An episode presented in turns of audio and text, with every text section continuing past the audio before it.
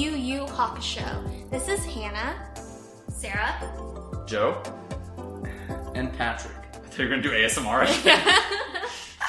Yeah, um, Sarah, we did that in the last episode. Oh, yeah. Oh, no. It- it's unfortunate. Yeah, I wasn't here in the last episode, so I feel like I have a lot to catch up on.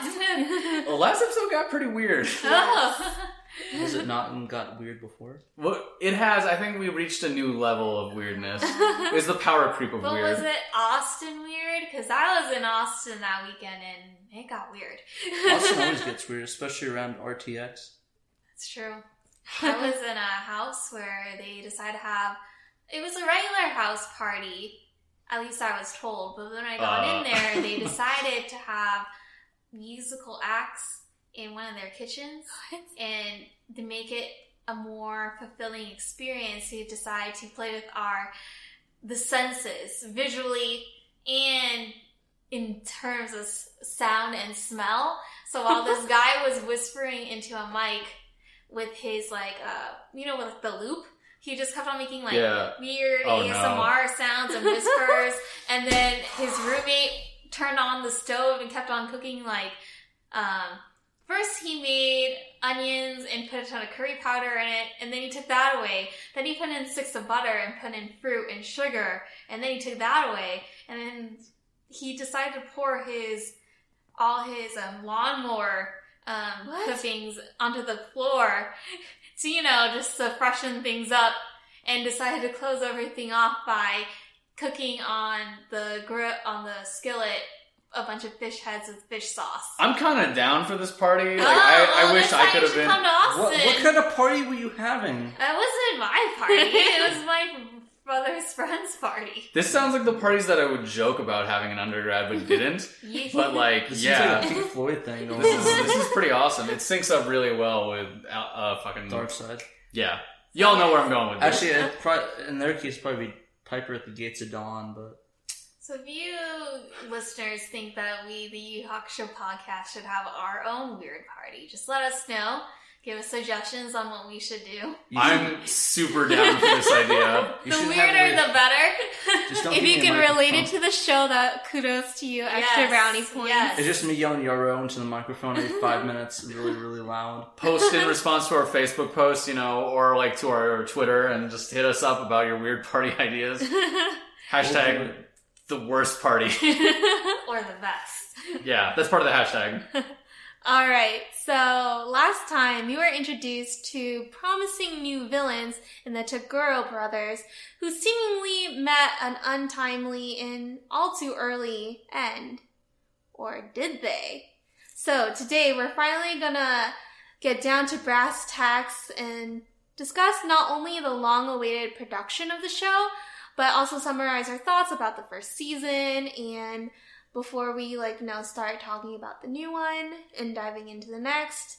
Speaking of which, this Justin, we're here to tell you that not only did the Toguro brothers survive, but they're back better than ever, ready to offer Team Urameshi the real fight of their lives on one hanging on one hanging island. You better get ready. All right. All right. So, uh, as Hannah mentioned, uh, today we're going to talk about the uh, Japanese production of the show. Uh, Yu Hakusho, if you didn't know, uh, it was made by Studio Pierrot, who was the main animating studio, and uh, they produced Crow or parrot? Pierrot. It, we've had this discussion. It's French. It's called- I like Studio Parrot. Oh man, I've heard way worse pronunciations. Like I was watching like a "Here's Why Yu Hakusho is the best" series video where the guy had done a ton of research but fucked up the pronunciation of the name because he's like Studio Period, and I'm like, that is not even remotely correct. But he had all his other shit cited. I'm like, I don't know how you fucked that part up, but uh. Regardless, they did, you know, most of the main production, but uh, some other areas like were sort of outsourced or worked on with other groups. Uh, background art was done by uh, I don't know the correct French pronunciation of this would be like atelier, uh, BWCA, but it might be like atelier. atelier. Uh, the in-between animations were done by Madhouse and finishing animation by Doctor Movie, which is a great name. How did you feel about their in betweens? Like, I- 'cause, uh, it's always hit or miss. Like, I know Dragon Ball had a lot of awful ones.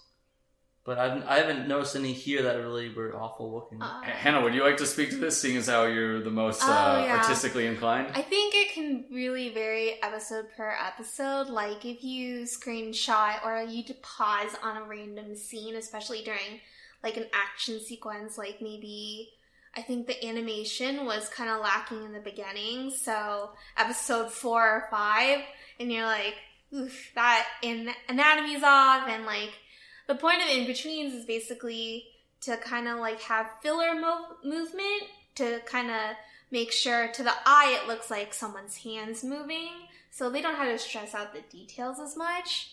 But the more filler movement you have between a frame the more fluid it will be and you don't really see that especially in the early episodes of Yu Hawk mm. show budget reasons mainly Yeah. yeah Um, this is not so much an in between thing, but I was recently watching a thing about the end of the Dark Tournament, uh-huh. and like, uh, ah, without spoiling too much, there's a certain character there who is very short, who in this shot is the same height as some very tall people and is completely off model, and I'm just like, I don't know how the f- it's a still shot too, Yeah. so it wasn't just like, yeah, we drew one frame. It was like, no, y'all spend some time on this. I don't know what happened there, but uh, overall, uh, it's it's pretty good. yeah But it just stuck out at me because I was like, "Who the fuck is that?" Until I like thought of the proportions differently. I'm like, "You got to be fucking kidding me!" Yeah, stock characters are really common, especially in traditional animation, where they take one character model and they'll paint over because it's cell cell sheets. Basically, they'll just paint over different features to save budget and everything. So that could have been the case. We we don't know for sure. Yep.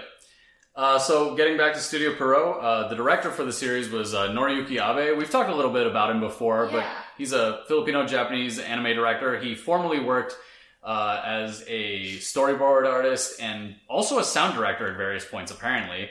Uh, he's best known for his work with uh, Yu Hakusho, uh, Ninku, Flame of Recca, Bleach, uh, Black Butler, and Boruto. There's a lot of bees in there that I did not notice till just now.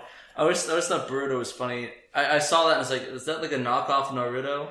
Like a Dr. Pibb. It's like, instead Oh, God. of Naruto, have You mean Mr. Boruto. Pibb? I mean- Senor Pib. If you think about it, Boruto is pretty much the Do- Mr. Pibb of, uh, of Naruto. No, that would imply an affiliation. Mr. Pibb was never affiliated with Dr. Pepper. Um, but yeah, I got, I get the idea. Uh, but yeah, so series composition, which I forget if that's a rough translation from Japanese or just one of those Japan only titles, uh, was done by uh, Yukiyoshi Ohashi, uh, who was a scriptwriter born in uh, 1959.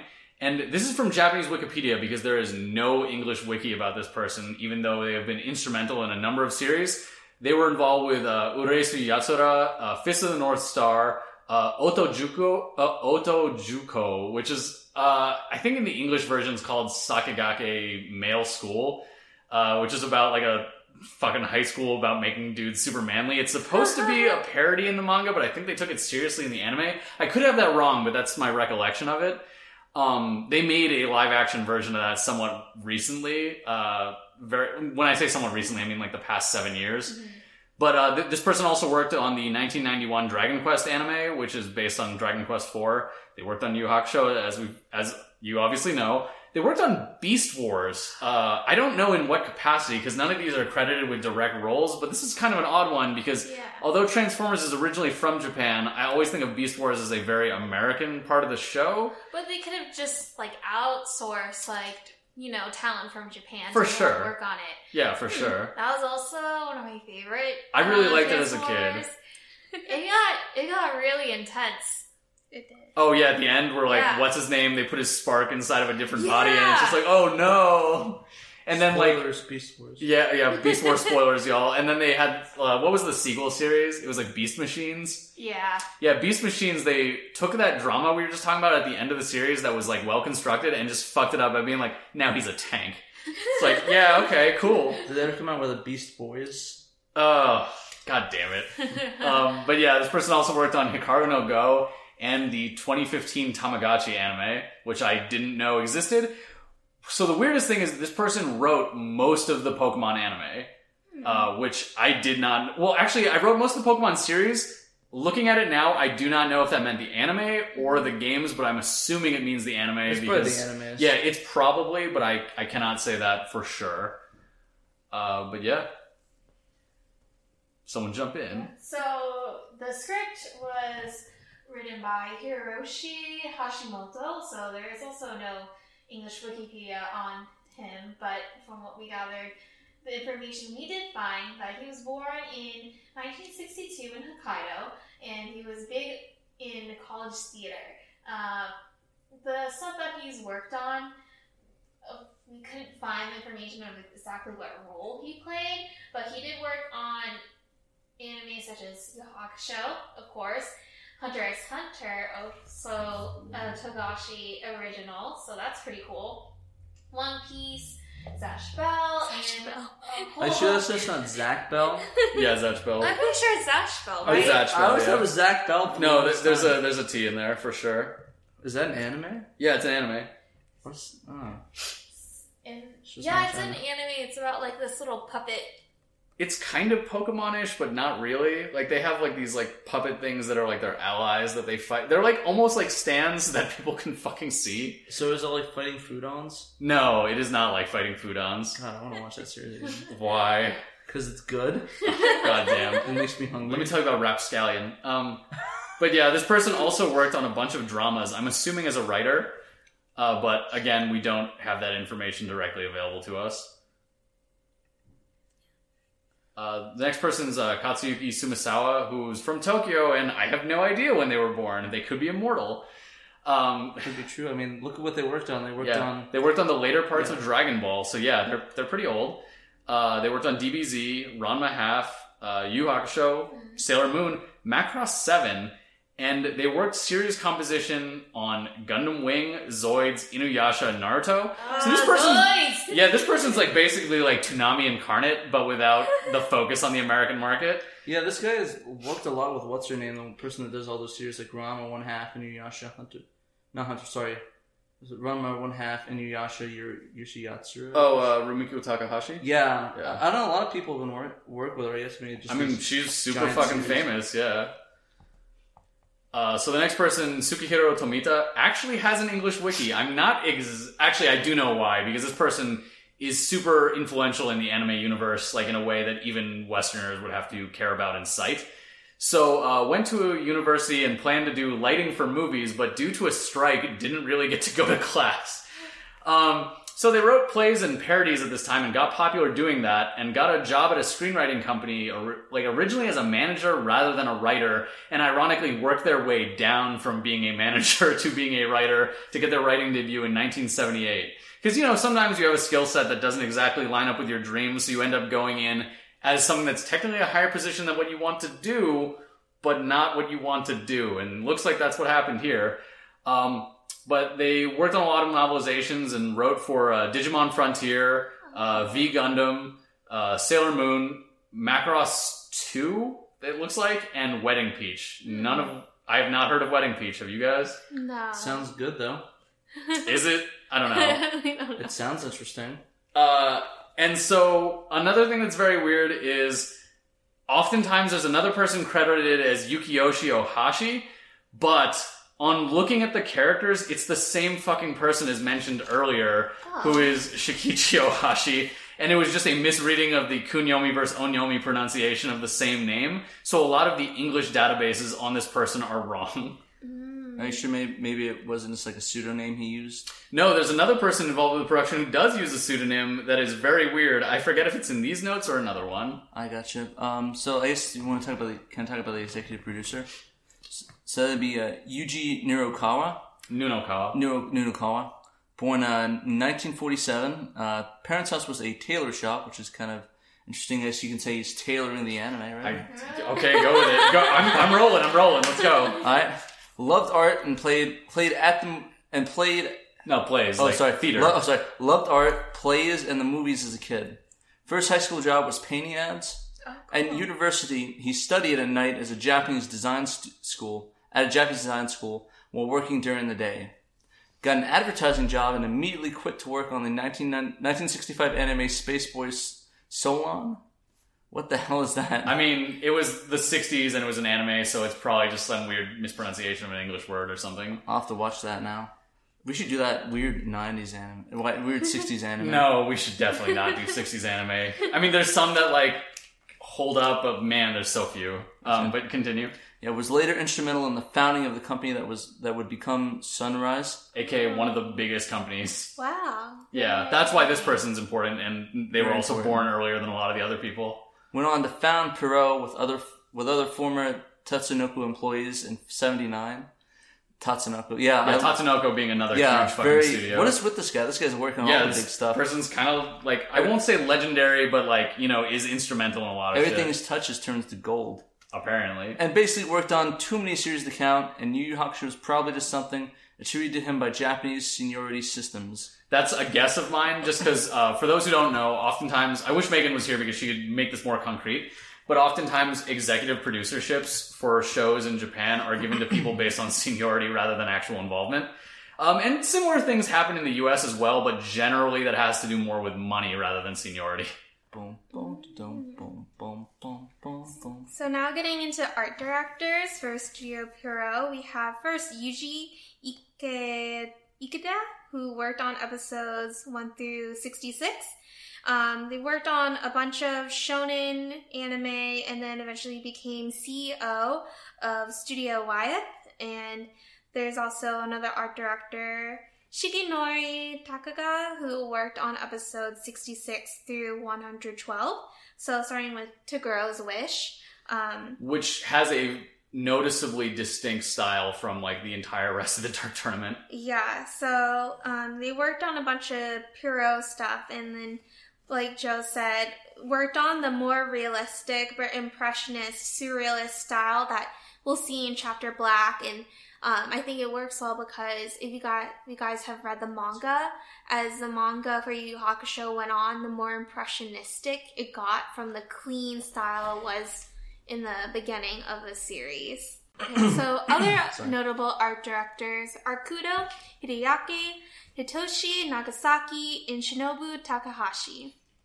Going into character designers for episode 1 through 19, we have Minoru Yamazawa, who worked on the 2000 um, JoJo's Bizarre Circus, or JoJo's Bizarre Circus! Bizarre Adventure. Don't Bizarre Adventure. another Sorry, show I'm not called Bizarre Circus? No, I, I have no idea. Oh, there's a like JoJo that Circus. name. that is a show, JoJo Circus. Oh, really? Oh, is it? you never heard about that? I've not heard of this. Maybe this. that's like, like my bad. I'm not a JoJo watcher. Oh my god, I need, I need Well, one, see- you should be. I need to- I've never seen JoJo. I need to You see should watch it. It's so good. Um, but just really quick, something that's interesting is for anyone who hasn't seen it, the 2000 jo- JoJo's Bizarre Adventure Technically, it came out in 1991. No, there was there was that one. They continued it with another six episodes in the 2001 because they didn't finish it. What they did was they had the last part, the Egypt arc that was done in the 90s. They did not do any of the stuff before Egypt, and when they went in 2000, they made all the stuff before Egypt. Oh, oh, that explains. Okay, that, That's why the animation style changes so drastically.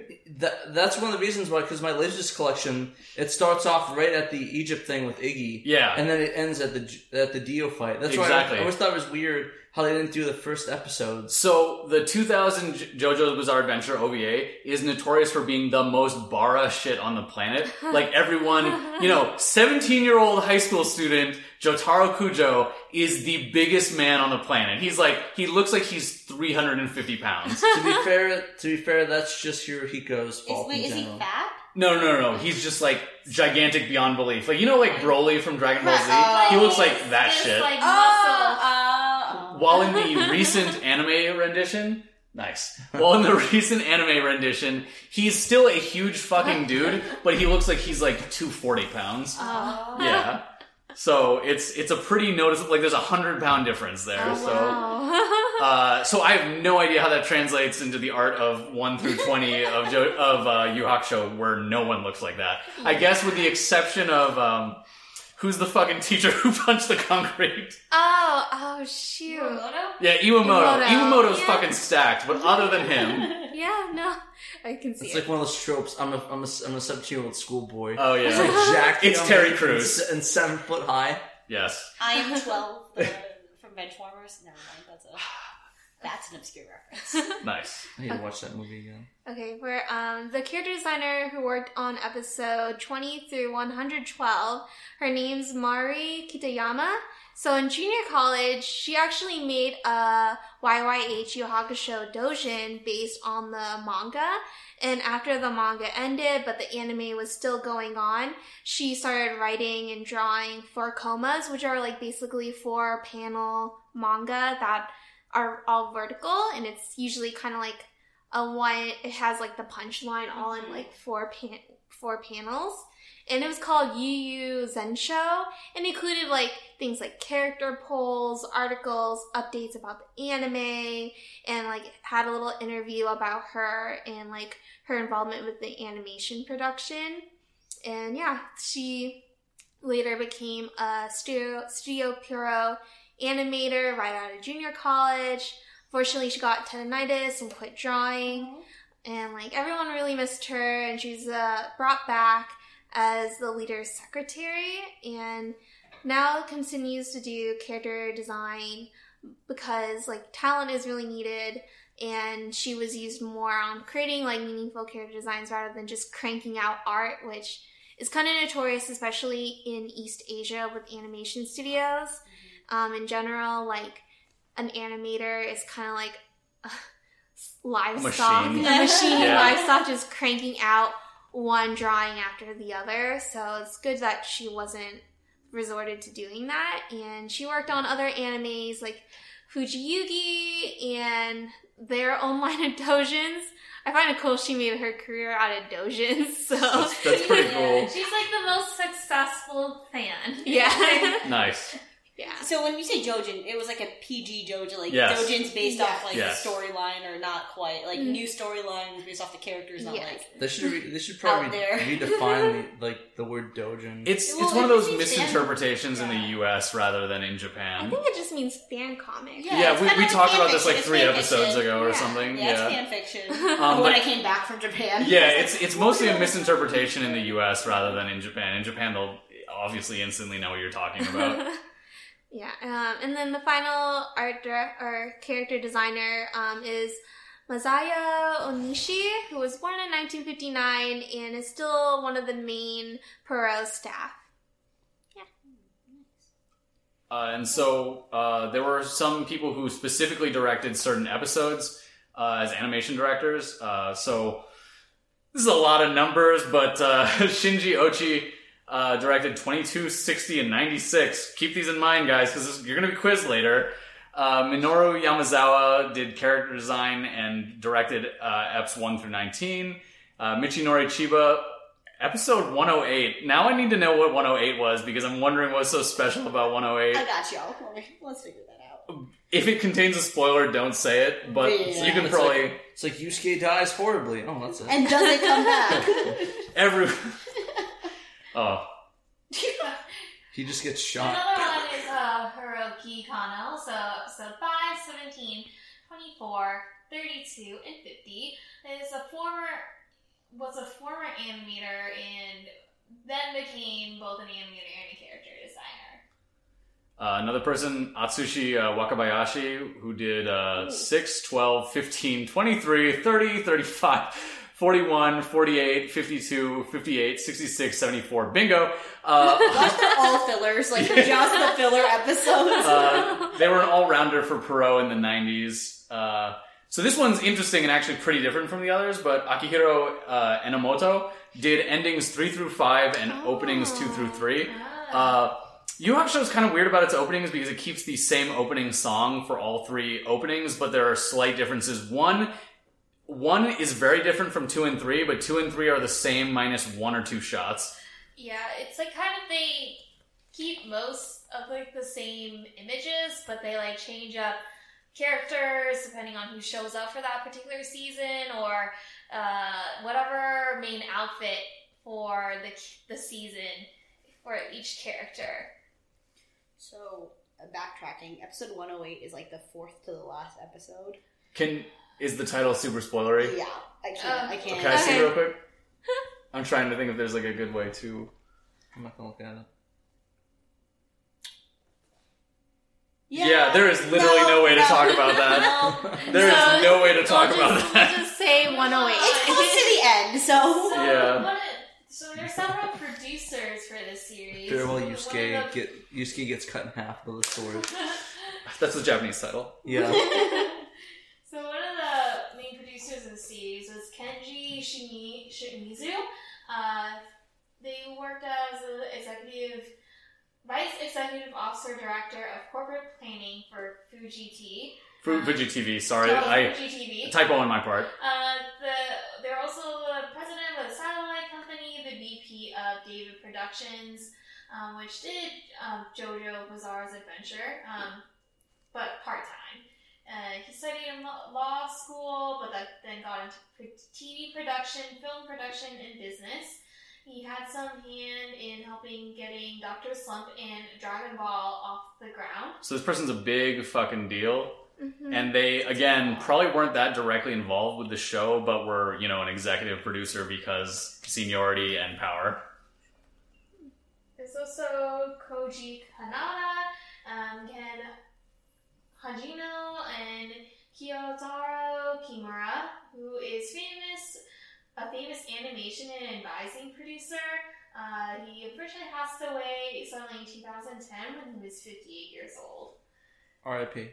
Speaking of passing away, a lot of these like voice actors and like people in the industry die at like 58, 60 years old.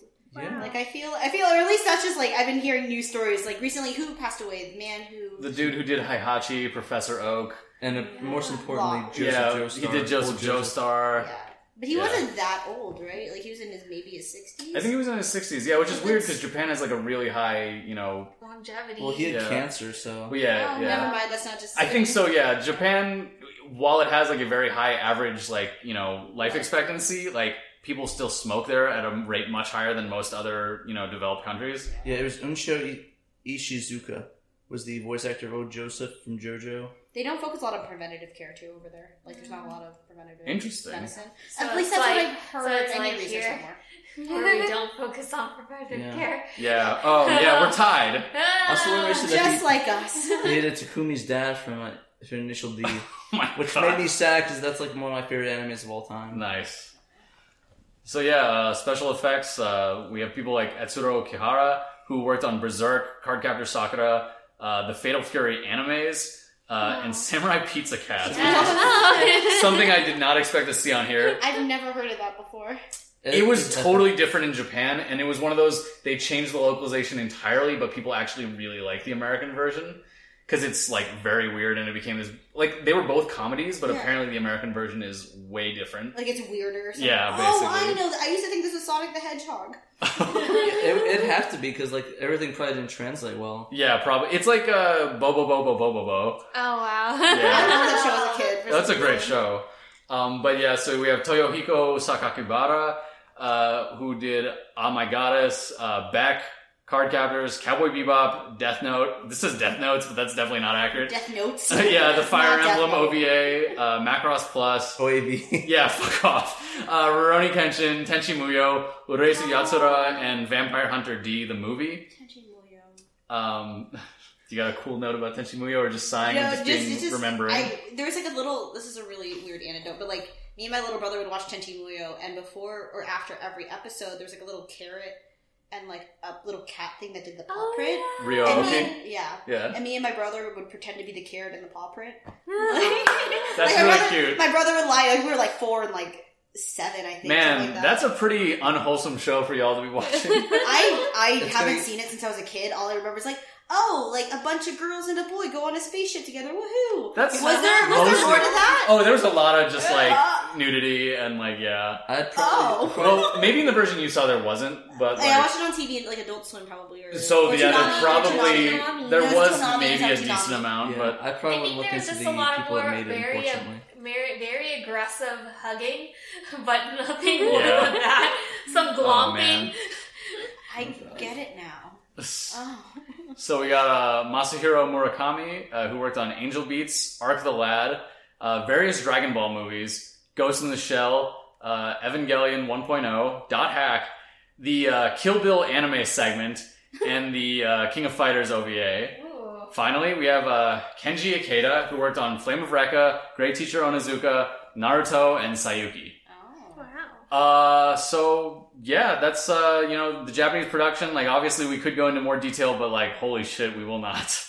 That's a we lot of just stuff. won't. we just won't. Um, there are videos on YouTube where you can find that shit out. So basically, the Yu Hakusho was basically created by a whole bunch of very talented and people who are also like huge industry leaders in terms It's of like coming back. Anime. Oh yeah, it it is coming back. If we haven't talked about it on the show, have we Yeah. mentioned? I don't. No, I we don't never think talked we really about talked about Only really when I went to Japan because there were Oh, so yeah. many goods Yeah. for Yu Yu Hakusho, but So yeah, it is to make it coming back. They're making an OVA, which is cool, but I, I'm kind of sad what it's based on, which is like it's based on some stuff that takes place before the series, Yeah. um, which is cool that they're doing. But I wish they would go further back to the previous Dark Tournament, Oh, like the- like nice. 50 years ago, Yeah, without spoiling anything. But yeah, but I feel like that would almost be like a new show. a new show. Yeah. Like they would have to either if it was like a Yoshihiro Togashi actually Yeah. had something written about that, they probably had to get it from him or like create their own thing, which is a, kind of like a hit. Or yeah, miss. it could it could go real bad. So with this, so they're really focusing on Hiei and Kurama, right? Yeah, That's what I Mhm. okay. That's what I assumed. Yeah. That's kind of cool. short haired Kurama even. I mean, I Oh kinda yeah, was he's, he's looking hot. I'm not gonna lie. He's I'm 14, But he's 14. Megan. You know what? He's technically eternal. All right, he is like 200 and whatever years old. How old is he? He's a lot older than that. He's but really anyway, old. Well, So much for not getting rated. Yikes. Anyways, he's technically eternal. Okay. That's my favorite excuse for things. for pedophilia. Yes. He's eternal. It's like a thousand years old. This is why I don't tell my coworkers I do this podcast. oh man, we gotta tell the. the one company I work for. No, I was gonna say you're the coworker I know, but like never mind. They'd be like, "Oh, okay." Wait, doesn't? Oh, yeah. yeah, okay. yeah, yeah, yeah. Anyways, uh, yeah. So now we'll just kind of talk about the season and uh, you know, kind of recap what's what happened because we finished the season last time. Uh, but yeah, like, uh, does anyone want to start up like with your general thoughts about the first season? Like Patrick, I'd, I'd be interested to hear your thoughts, seeing as how you hadn't seen the show before. Total shite. Whoa! Fuck off! No. Get off the podcast. Bye. Dissenting opinions. I'm leaving now. This is his house. I'm going out the door. Bye, guys. Step, step, step, step. Closed order. But anyways, I thought it was. I thought it, I thought it's a really good show at first. I thought the resurrection arc was awful. Um, I thought the Three Thieves were good.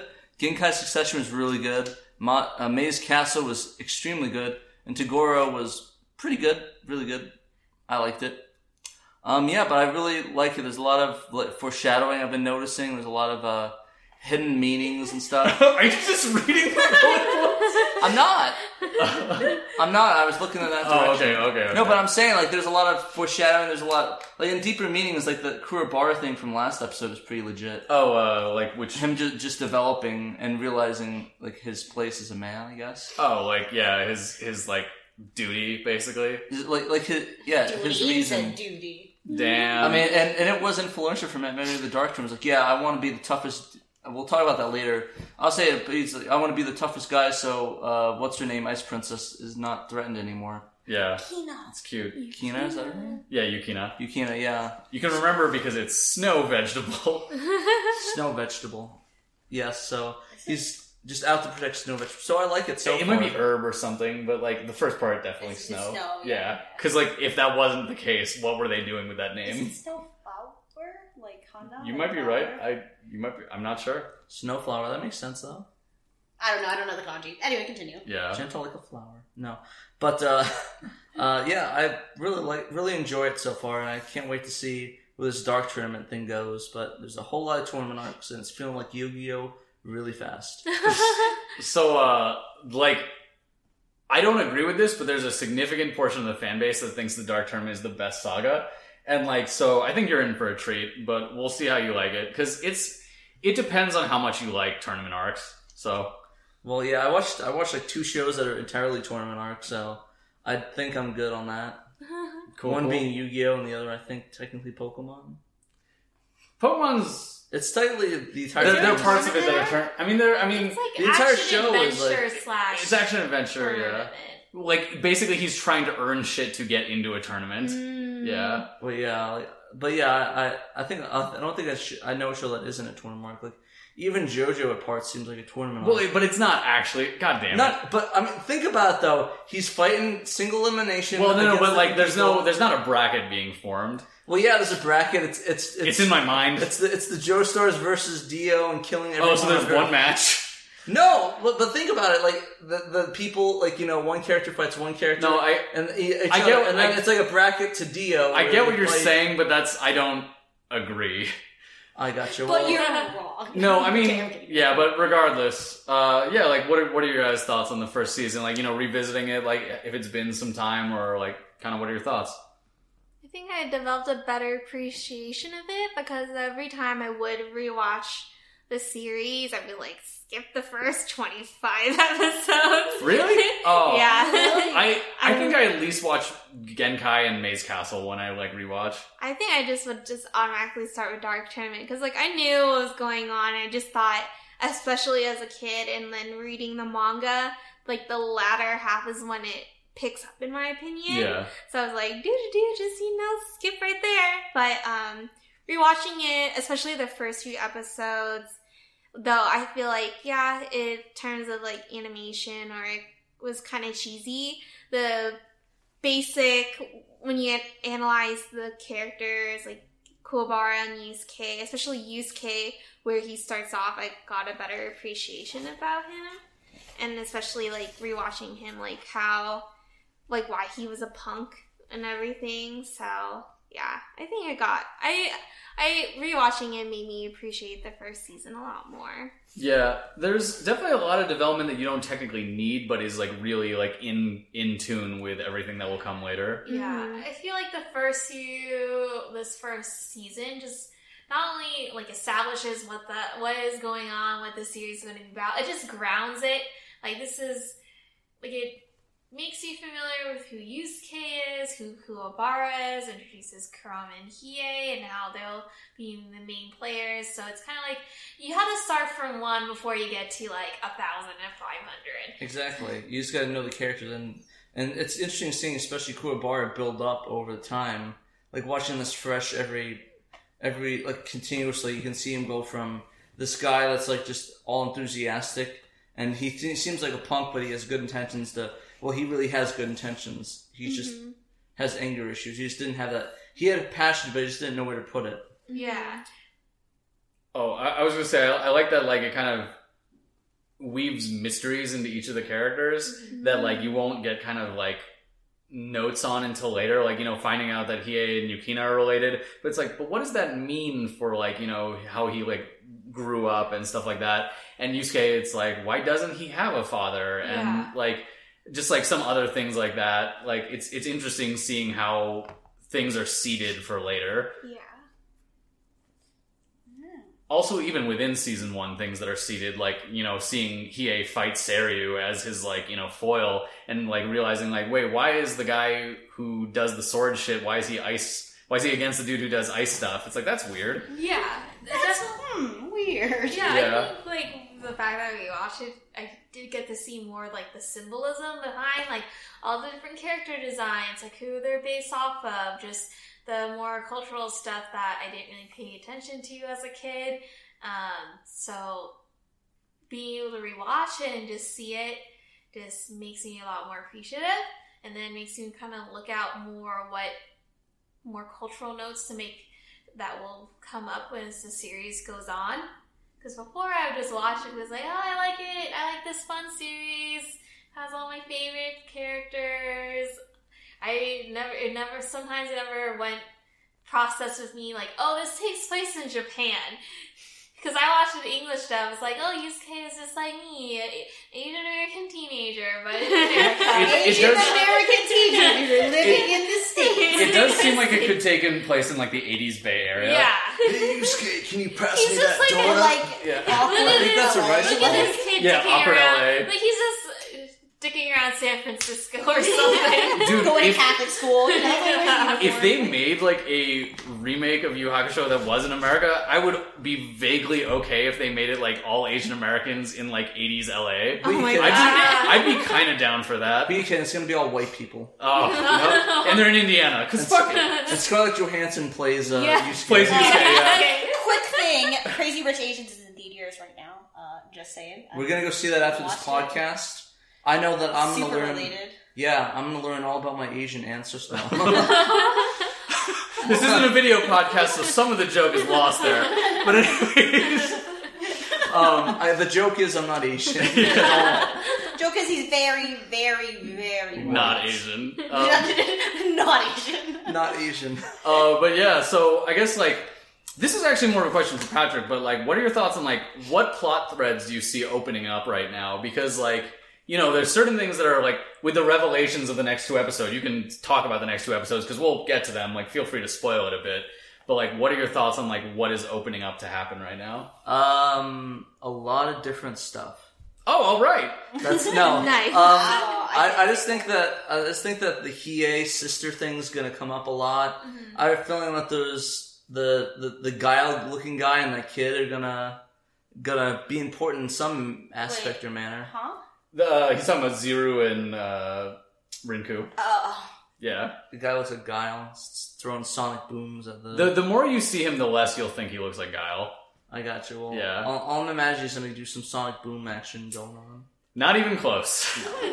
But yeah, I it's kind of interesting. That I, I think I like the the first episode of that one where it sort of gave the thing. Oh, the guy that's helping, he's not good. He's evil as fuck, and he's like you know having like. I mean, I guess I'll say it like they had him take out the guy, the villain from the last one, which I mean it, it's good, but you know it's gonna have repercussions. Mm-mm. I mean, just just that act, uh, not the. I mean, that guy's not gonna matter in any future episodes, but the act. are that you talking about did Tarukane real quick? the guy that got his head kicked off? Yeah, yeah, yeah. yeah. Okay. I don't feel like he's gonna. Yeah, but yeah, I, I have a feeling it's gonna be really weird, and there's gonna be a lot of a lot of tension going, especially with the true Toguro brothers. Toguro brothers. Toguro brothers. Yeah. Yeah. Cool. Um, yeah, I guess like we don't have to talk about this a ton, but like, yeah, it, it was interesting seeing like just like the melange of cultural influences in like you know Japanese folk culture. Uh, you see elements of Chinese culture, such as the four saint beasts. You see like the influence of India through the form of Buddhism, like prevalent in Japan. And uh, you see a lot of like you know native Japanese like demons slash yokai, and uh, it's it's pretty cool seeing them all together.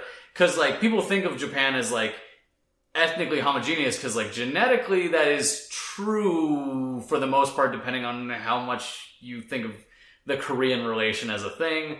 Um, but there's like a lot of foreign cultural influences that have now be come to be considered like one idea of Japanese culture, but it's actually there's a diversity and like multiple strains there. It's interesting. Yeah, like different ethnic minorities that do live in Japan or have been like native to Japan.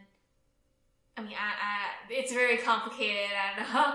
I don't know, know if I feel like I can speak on it because I just know what I learned from like Wikipedia and various YouTube documentaries. So I'm not an expert by any means, but it the fact that we can see like some of these influences within the series is really cool. Um, so, and there's also the transition from like the 80s to the 90s that we can see in this series is really cool. Not just in the fact that the fashion is like the most obvious. Oh, So Botan. cool. It's so cool. So cool. Dude, Botan needs to. I'm with you on that. She needs to. woman appreciate. She's gonna be my first post. Dude, I think Yusuke's got some cool outfits too. That's like that hair hair- jacket. That hair, like Yeah. in this, and we're gonna talk about. We're gonna talk exclusively about his hair, but his like little wispy hair, like Yeah. that he Oh, comes yeah. out with. That like that's the boy band like 2000s or 90s hair. Yeah, I was gonna say 90s, 90s. I'm gonna be hair, honest. I'm I'm a bit disappointed that his hair changed. Uh, it's not permanent. He, Okay. he changes it variously. Like when he's like when Yusuke's out of sorts, his hair kind of gets fucked up, and then when he's like more on it, he greases his hair back.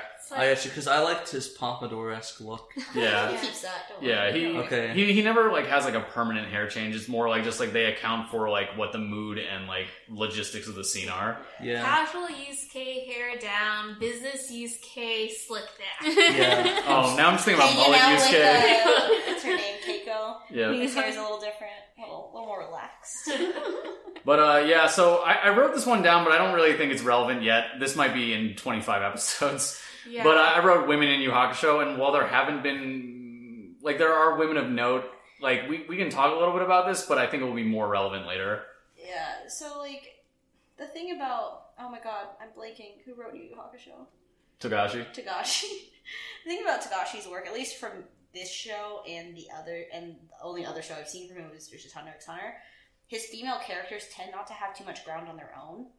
Um, they're kind of like plot fodder for like whatever main male character is. Like I love Botan, I love Keiko, I love Kuwabara's sister, but that's what they are. They're Yusuke's girlfriend, Yusuke's handler, and Kuwabara's sister. They're not really. They have some of their own plot lines, but like again, it's to fortify Yusuke. Like when uh, Keiko and Botan had that thing, Yeah. it was all for Yusuke to be like, "Oh, this is like Be the know, hero guy. I'm the yeah, you know what Yeah. I mean? I'm gonna Like, save them. I need they're- motivation for my plot, not really their own plot in their Yeah. own individual way. And they don't really have the same growth as the boys do, um, at least for now. But like, Yeah. I think that's really common in like all of all of um all of shonen an- animes. Like Yeah. Yeah, it's it's pretty male oriented. Is is Sailor Moon technically No, shonen? no, It's a shoujo. sho- shoujo. Shoujo. it's magical okay. girl shoujo to Yep. in Max. I got you. Um, Um, it really lately, there's been more female characters in animes and stuff that Mhm. have had their own bearing and not just for the male main protagonist. But yeah. Yeah. They're Um, pretty far in between. Yeah. Yeah. even today, I don't watch a lot of Yeah. shoujo actually or shonen.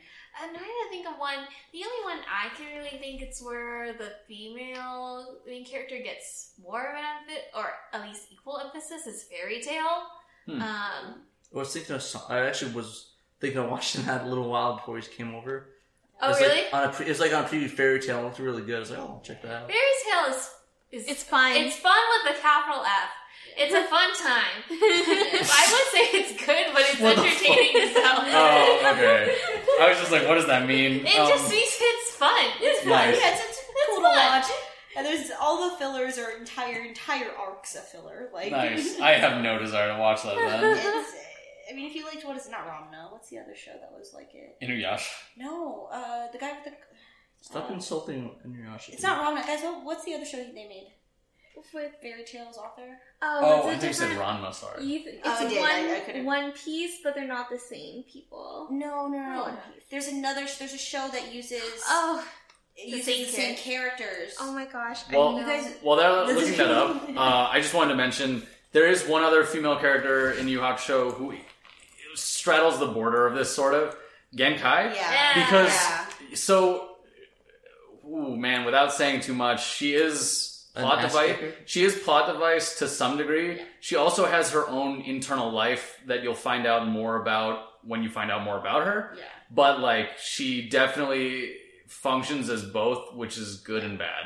Yeah. Like Gotcha. as of right now, she basically just functions to make the boys stronger. Yeah, Yeah, that- like that's- literally, And literally. her gender right now is technically ambiguous. Like, Yeah, to the point where the Filipino mm-hmm. dub thought she was a guy. Yeah, who knows? But like, no, I, I agree. Like, eventually we will see a little bit more. of I think Genkai's the one.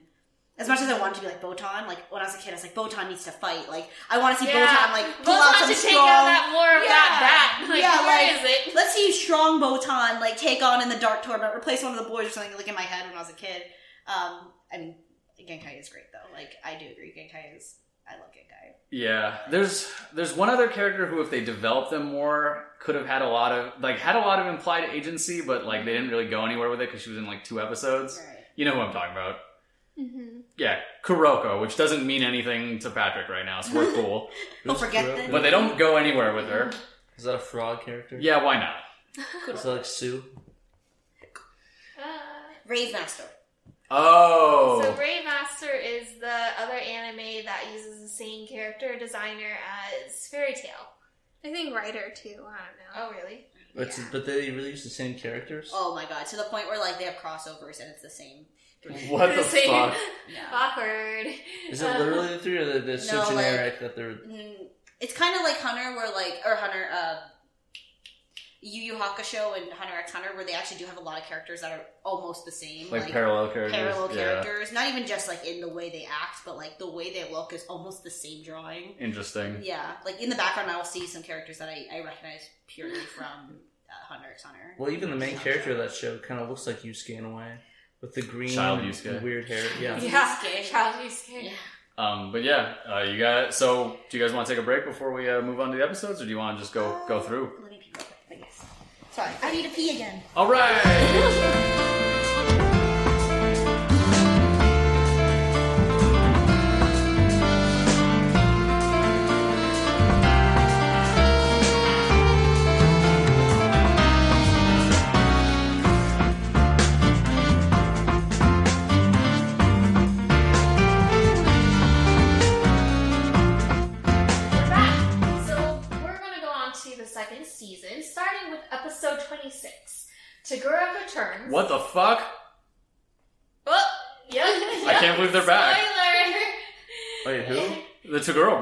brothers. No idea who they are. Oh, okay.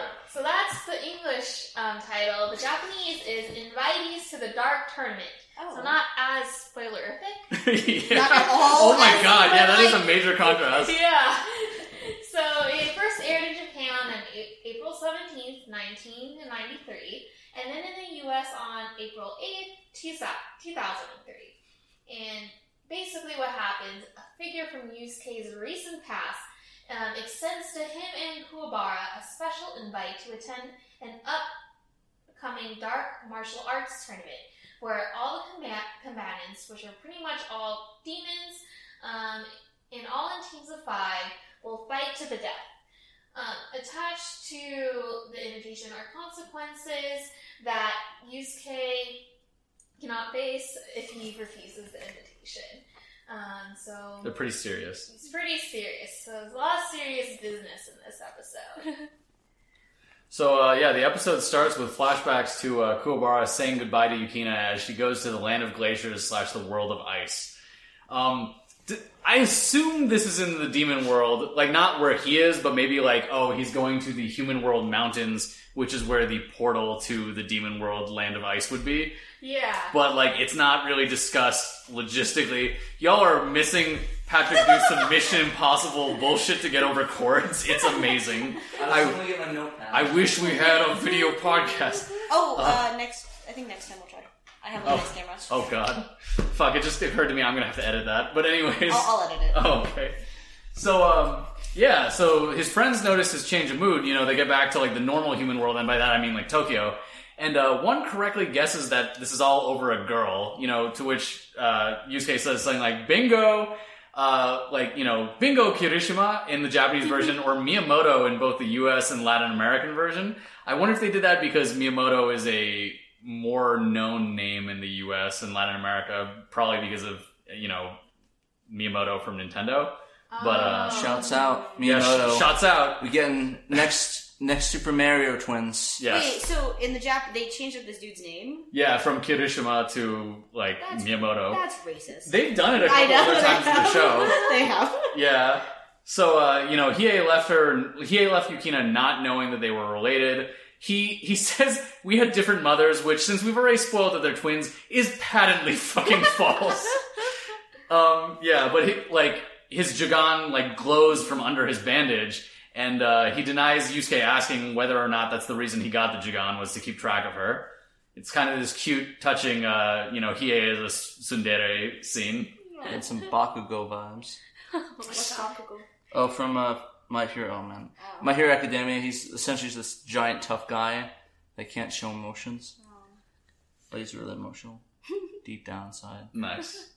So uh, Kurama, it goes to the spirit world, and Kurama says that apparently they gave Hiei the tape to keep him distracted, which doesn't make any sense. Yeah.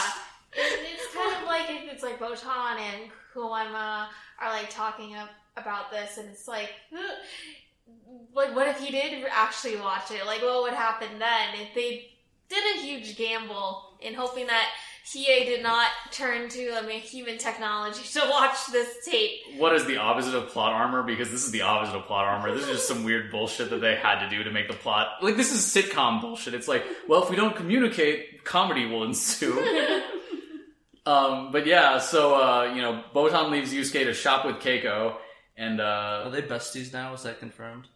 Botan and Keiko? Yeah. No, They're friends. They're friends. I would never They're describe them as besties, besties. though? Okay. They don't ever show Keiko like they show Keiko's friends briefly, but they never show her like really hanging out with them. I mean, like she like fought off demons and stuff. I mean, you can't get bestie status from doing that.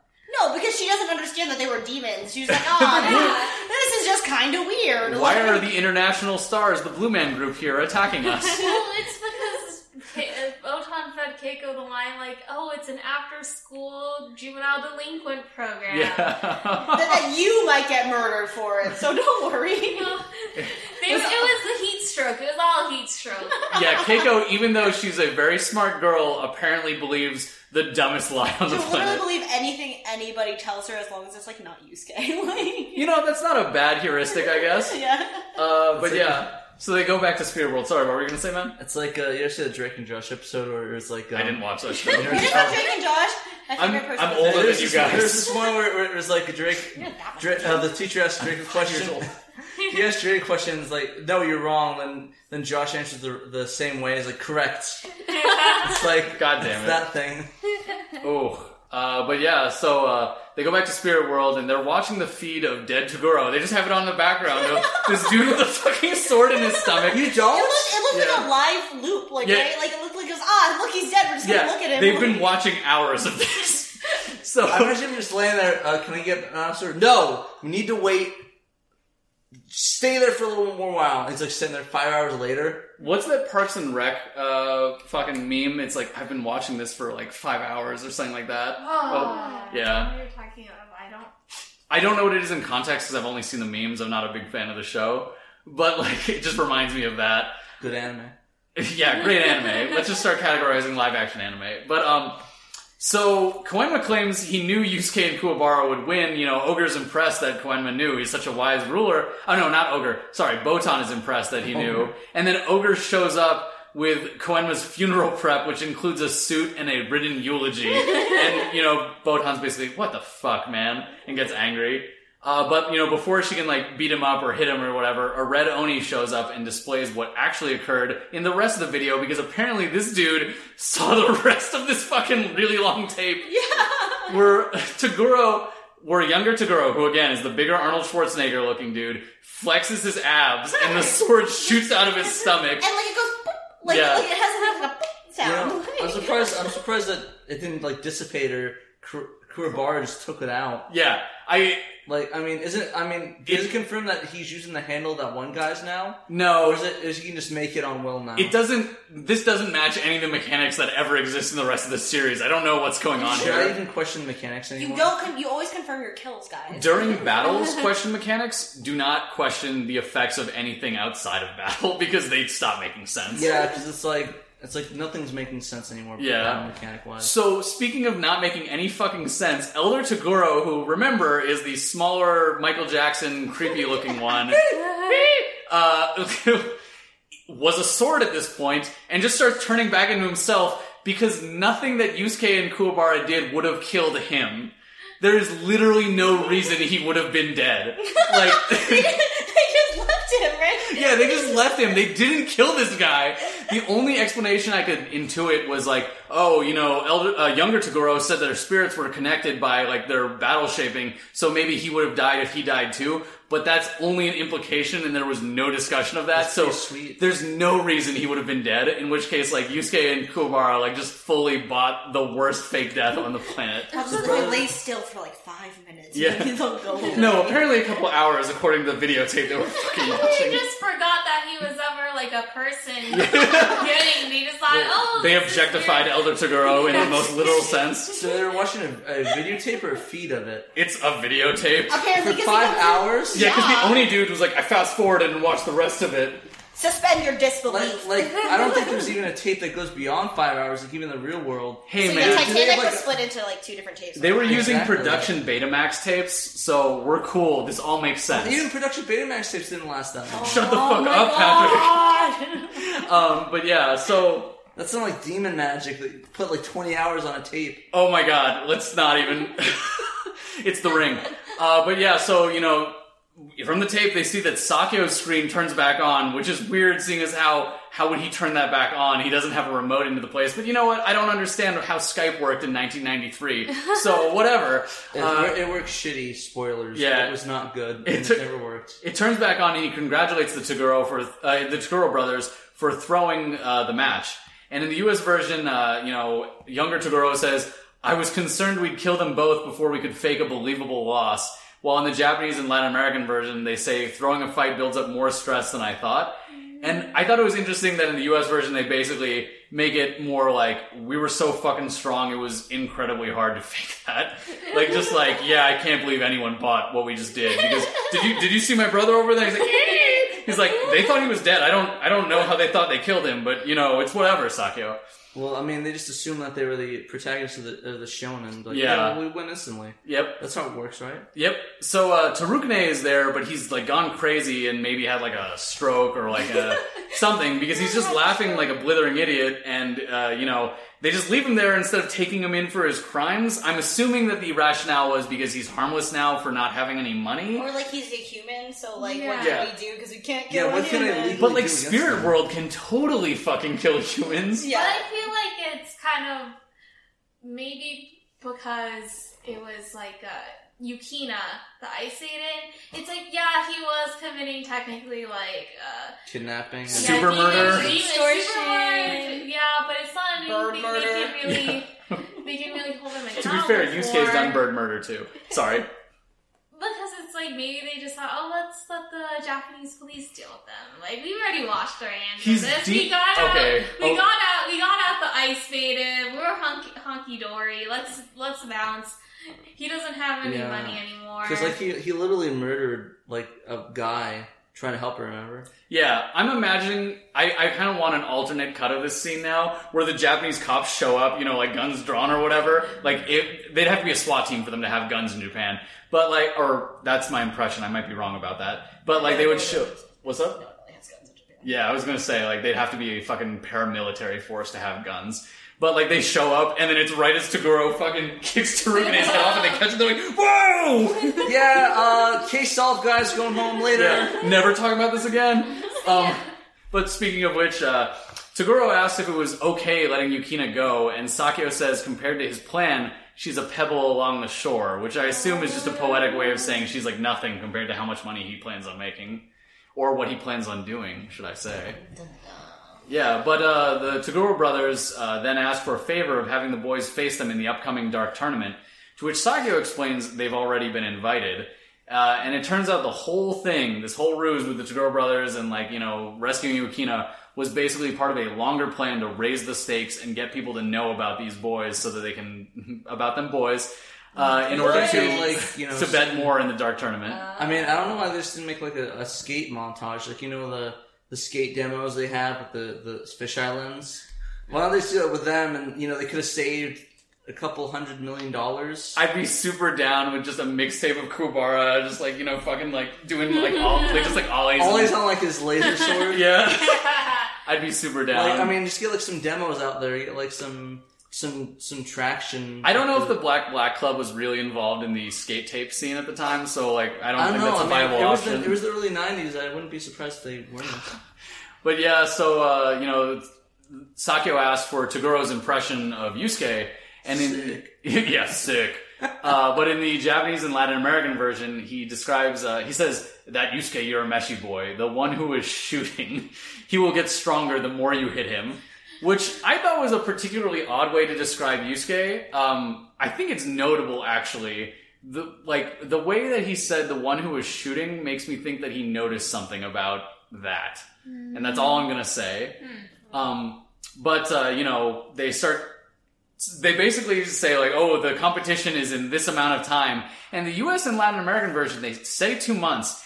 At least in the subtitles for the Japanese version that I had, they said two weeks. It said In two the months. Crunchyroll's version, it said two months. Yeah, it took okay, two months. thank God, because there's a part later where all three versions say two months. So I think it was probably just a typo for Yeah. the version I was watching I mean, at that Getsu time. and Gatsu sound very similar. So I didn't even know those were the terms, so that makes sense as to how that you know could very easily happen. Yeah, I was gonna say I saw two two months. Where, Yeah. which, where were you watching? This I was watching the DVDs. Like Oh, I have the official watched- DVDs. Oh, Yeah. Animation. What the heck? Yeah, I mean it was the fir- it was the first run DVDs, so they probably corrected it in a later version. Oh yeah. To be fair, though, a lot of those first run DVDs didn't really have a lot of effort put in the subtitles. yeah. Like even Evangelion, it's like they all Well, they had. that was '97, dude. So that was very clearly gonna get fucked. Yeah, well, no, there's like the 2000 release. I, I really wanted like that's a cleaned up version. Like Mm. I, I really wanted like the English subtitles for the U.S. version. And all I had was a Japanese one. It's like what the hell, guys? So on subtitles, sorry. I remember watching this documentary once where someone was telling saying that like in order for them to watch anime,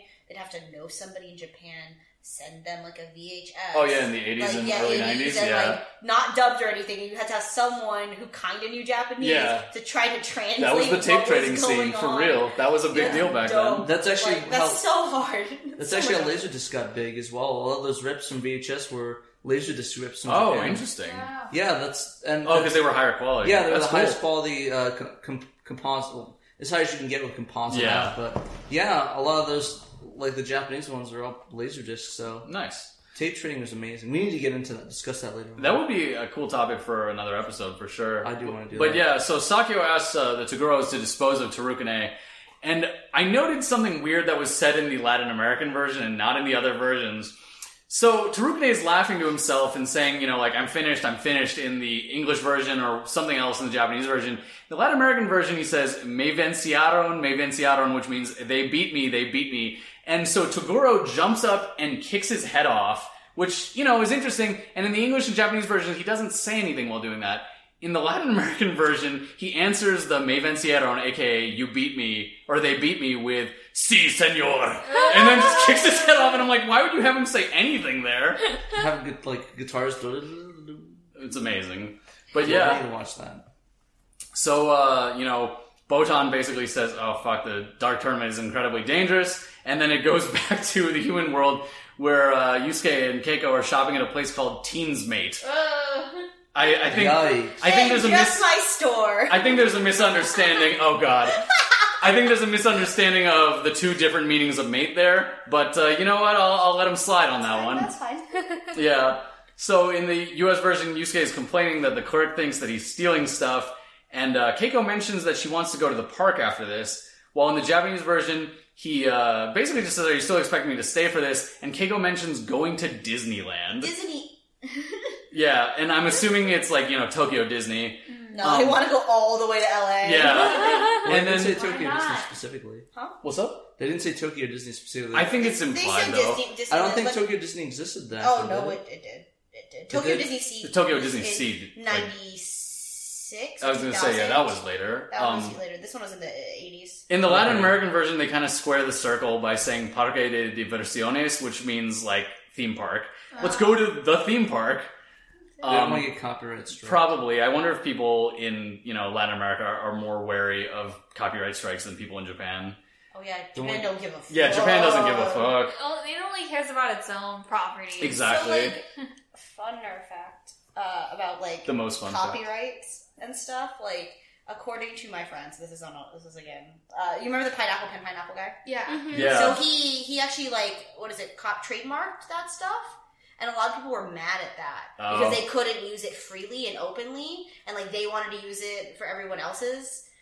But like you know, like that's kind of the copyright thing. Like you you share essentially, Yeah. And like because he wasn't sharing, they said he was selfish and that like Interesting. he shouldn't be capitalizing on his own creation. This was like Japanese people who were angry about Yeah, this, right? yeah. Interesting. This is Japanese people. This is what my friend was telling me. Like that was her like what her mom and like her like aunts were telling me or tell saying about it. Curious. Um, that's just kind of an Huh. interesting. We'll touch on that eventually. I, I kind of like that it's more of a collective ownership of like intellectual property. So is it like if you copyright, if you do copyright it, it's considered Selfish. self. Like, Like, that's just depends- private property versus like Yeah. public.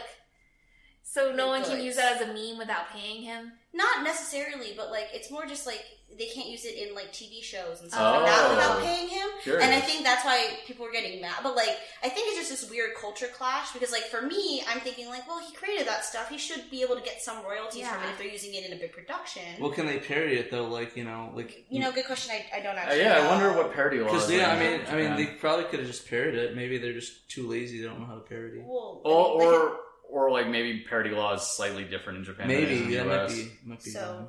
Yeah, but like, yeah, it's a very collective, open intellectual thing over there, Interesting. which can hurt people because like a lot of dojin artists don't make money. yeah. right? They yeah. do use other people's work, but like, you know, they can't they can't like um make a lot of money on that. That's said work. interesting, So yeah. it's kind of this interesting Yeah. mix of like, is it good? Is it not? Hmm. Who knows? Anyway, continue. No, that's a good note.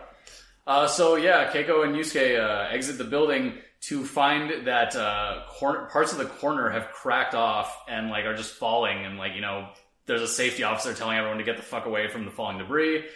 Uh, they look kind of like punch marks, but the fist would have to be huge. Weird. Um, wonder who could that be? yeah, so a motorcyclist in the foreground revs his motorcycle and only attracts Yusuke's attention because apparently he's the only one paying attention to this loud ass motorcycle. And uh, the dude has like suspiciously Arnold Schwarzenegger like proportions. Oh fuck, it's Toguro. I'm back. yeah, basically. Yeah. Uh, so in the US version, Toguro says, Is something wrong, Yusuke? You have the strangest look of surprise on your face. yeah, to which uh, Yusuke says, I'm sorry, when I kill people, I'm used to them staying dead. I wish I thought like, damn, way to be Yeah. hardcore. But also, has Yusuke really actually killed people at that point, or is I it think he's killed demons, and I think that might be what he's referring Oh, to. okay. Because he, he fucking He- murked he's Suzaku. He's Yeah. a genocidal Yeah. maniac when it comes to demons. He killed he killed a total of twelve people named Suzaku. That's true. That's true. yeah. Actually, I might be he might have killed fourteen. I I forget. But you get the oh no, one of them was shared. He killed thirteen people named And a Suzaku. Yes, and a ladybird. Wow. Um, but, but in the Japanese version. Oh yeah, in the Japanese version, he says something less badass but more interesting. He says like you look like you've been enchanted by a fox. So as you know, uh, kitsune and like their power of enchantment and hypnotizing people. So it's used uh, as like an idiom regarding like being spooked or being sort of uh, entranced. Um, but you know, Yusuke is kind of like fronting tough, like but like you know tough but surprised. So Toguro, all he does is put his hand up and just flicks his fingers in such a way that a pulse goes out and cuts Yusuke's shirt in a way that is clearly meant to imply like you know if I wanted to, I could have just fucking killed you right now. Uh, and Toguro basically says he implicitly threatens Keiko and says, "Hey, yeah, if you don't come away with me, I'm going to like do. You wouldn't want something to happen to your little girlfriend." Do stuff to your little girlfriend. Yeah. Well, I don't. I don't think. I don't think it was sexual. I think No, he's no, more. no, it isn't. It I think he was more like you know the shirt. Can I just put in your shirt? Imagine if that extended across someone's body. Um. So yeah, Kuwabara is just walking down the street uh, and sees the commotion, then looks at Keiko, and then notices that Toguro and Yusuke are staring each other down. And Kuwabara is pretty freaked out seeing a dude that he thought he had stabbed with a sword, which he did, and like that he thought he had killed, who's still very much fucking alive. And then it cuts to break. Yep. So Yusuke, um, he tries to like threaten back Toguro, but it's clear that he is like scared as hell. Like he's clearly shaking, and um, in the U.S. version, they quote where it's like the ability to fear is one of your strengths. It forces you to eat your potential. Yeah, Toguro is saying this about him, which, if you, without saying anything, if you think about the end of the Dark Tournament and what you learn, that actually is really interesting foreshadowing. And so he tells Yusuke that when they did fight for the first time, he was only using 20% of his strength. And so. And still had to fake his own death. Yeah, and still had to fake his own death. So he was. So in order. He decides to show you say 60% of his true strength. They're in a construction area right now, like an unfinished building. So he like pretty much just destroys the entire building in literally a punch. Uh, no, he like does like a bunch of like cool acrobatics and Okay. My brother was watching forgot me. He said more, he's, like, doing more than a punch, but it's very impressive because it's a very tall, very strong cement building. Yeah, there's a point where a giant cement block is about to fall on Yusuke, and like Yusuke is kind of freaking out about it, and Toguro just doing a move he hadn't shown during their first fight, just shoots a wave of force out and blows up the entire cement construction before it hits Yusuke, and this freaks Yusuke the fuck out, basically proving not only that Toguro was a lot stronger than he had seemed, but that he has all sorts of abilities he hasn't talked about. And it, the so that one abil- ability that was called uh Oh, No, no, I, I was just saying it looks like Hokuto no Ken, oh okay. like uh, Fist of the North Star, because they do shit like that all the time. Ah, I see. Yeah, because Toguro, in some ways, is a very Fist of the North Star type character. I mean, his character design kind of like definitely lends to it. For sure. Like very Arnold Schwarzenegger spray tan aesthetic. Yep, yep. I think my favorite part about that is when he does the nothing personal kiddo behind him. Oh, yeah. God. Like I, I, I was watching that and I was thinking I was like, oh wow, he did the nothing personal kid. So, uh, you know, Yusuke shows up, like, coming out of the rubble of this broken building. Seemingly hours later, I only say that because when they started, it, the sun was going down, but it wasn't down yet. And when he, like, gets out of it, the sun has been down for a bit. So, like, did Yusuke pass out and was in rubble? And Toguro literally just stood there for a while. He's like, well, when he gets up, I'm gonna threaten him. It will be great. I'm more concerned about the response force. I mean, nobody showed up. oh, yeah, that's true. No ambulances No, showed up. no ambulance, no fire department, no heroes. Like, I mean, like they got like minus one points on their uh, their test. They're trying to do that. Yeah. Maybe Sakyo like told, like gave them like a couple hundreds and be like, "Don't show up when this building goes down." It's a paid demolition, guys. Couple hundred, that's like five dollars. couple hundred yen. They're like, oh, uh, hundred, couple hundred bazillion. Bazillion Yes. Uh, so, so uh, you know, Yusuke shows up from the rubble, and Toguro fucking uh, nothing personals uh, behind Yusuke and starts telling him about the dark tournament. Which now in all three versions they do say two months this time, which I guess they said before, but in the subs I had this time it was like correct. And so Toguro, you know, sort of explains like this is a tournament where teams of five battle to the death, uh, and just says like this is a chance for demons to enjoy the blood and hedonism and try to win a, a prize, which he kind of you know keeps uh, under wraps, but uh, says winning is the only way for you to survive. Yusuke is legit fucking traumatized, and you can see that like his legs are shaking, and it's clear he can't even move because he's like so awed by the shit he just saw Toguro do. Um, So that's a prize you live. That's a really bad prize. well, no, no, no. There, there is a prize, but like, they're not. They don't really elaborate what the prize is until later because they leave it sort of in the dark. Um, so Kuwabara is like watching from a distance and is fucking terrified as well, having seen like this display, not even up close, but still like he just saw an entire building go down from a dude's fist. Um, you know, Toguro then notices that he and Kurama are watching from further away and announces that he knows they got their invitations already. And, uh, you know, in the US version, Toguro says demons who cooperate with humans will get no sympathy. Uh, to which Kurama responds, sympathy has never been part of those fights. What's interesting is uh, they talk about like you know the human demon collaboration thing being a reason for inviting them to the tournament, Right. but they say it at different points in the Japanese and English scripts. Like they both say it just at different points for whatever reason. Uh, and Toguro basically says find a fifth, um, you know, because he knows that there's only four of them, and he just kind of is like whoever the fuck you bring, whatever, it doesn't matter. So uh, now we get a little montage of everyone going to you know meet with people to train, and uh, someone want to take over for that? Yeah. Um, I can't. So Jinx. Yusuke ends up going to Genkai to train, and he's going through a lot of gruesome like training battles, and you kind of reminiscent to when he was training with Genkai after her tournament. But it's her just basically kicking his ass and him complaining.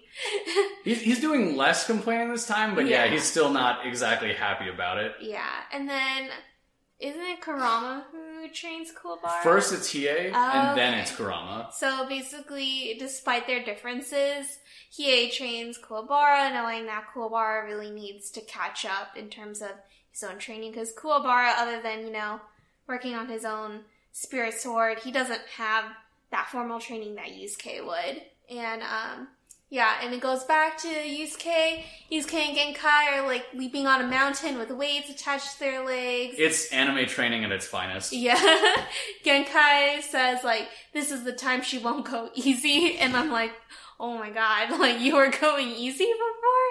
And like basically comes down to a fallen Yusuke and punches him in the sol- solar plexus. Solar, plexus. plexus. It's yeah, like right here, basically. Yeah, it's Oh, like okay. you ever see where you put, like I don't You get uh-huh. the movies and animes it. where they just punch him right there and the person passes out. Yeah. like that's that's like the It's one of money punch right there. like the if you want to knock someone out, just punch them out there. it's the grossest place to get hit. Like you won't It really sucks. knock someone out, but you will feel it. feel that impact, and it feels like oh, it feels like you have like a really uncomfortable stomach ache, but like that you were hit, with, like you were shot in a. I fucking hate getting punched in there. shoulder blade. You won't knock out, like you won't pass out. You'll just be in.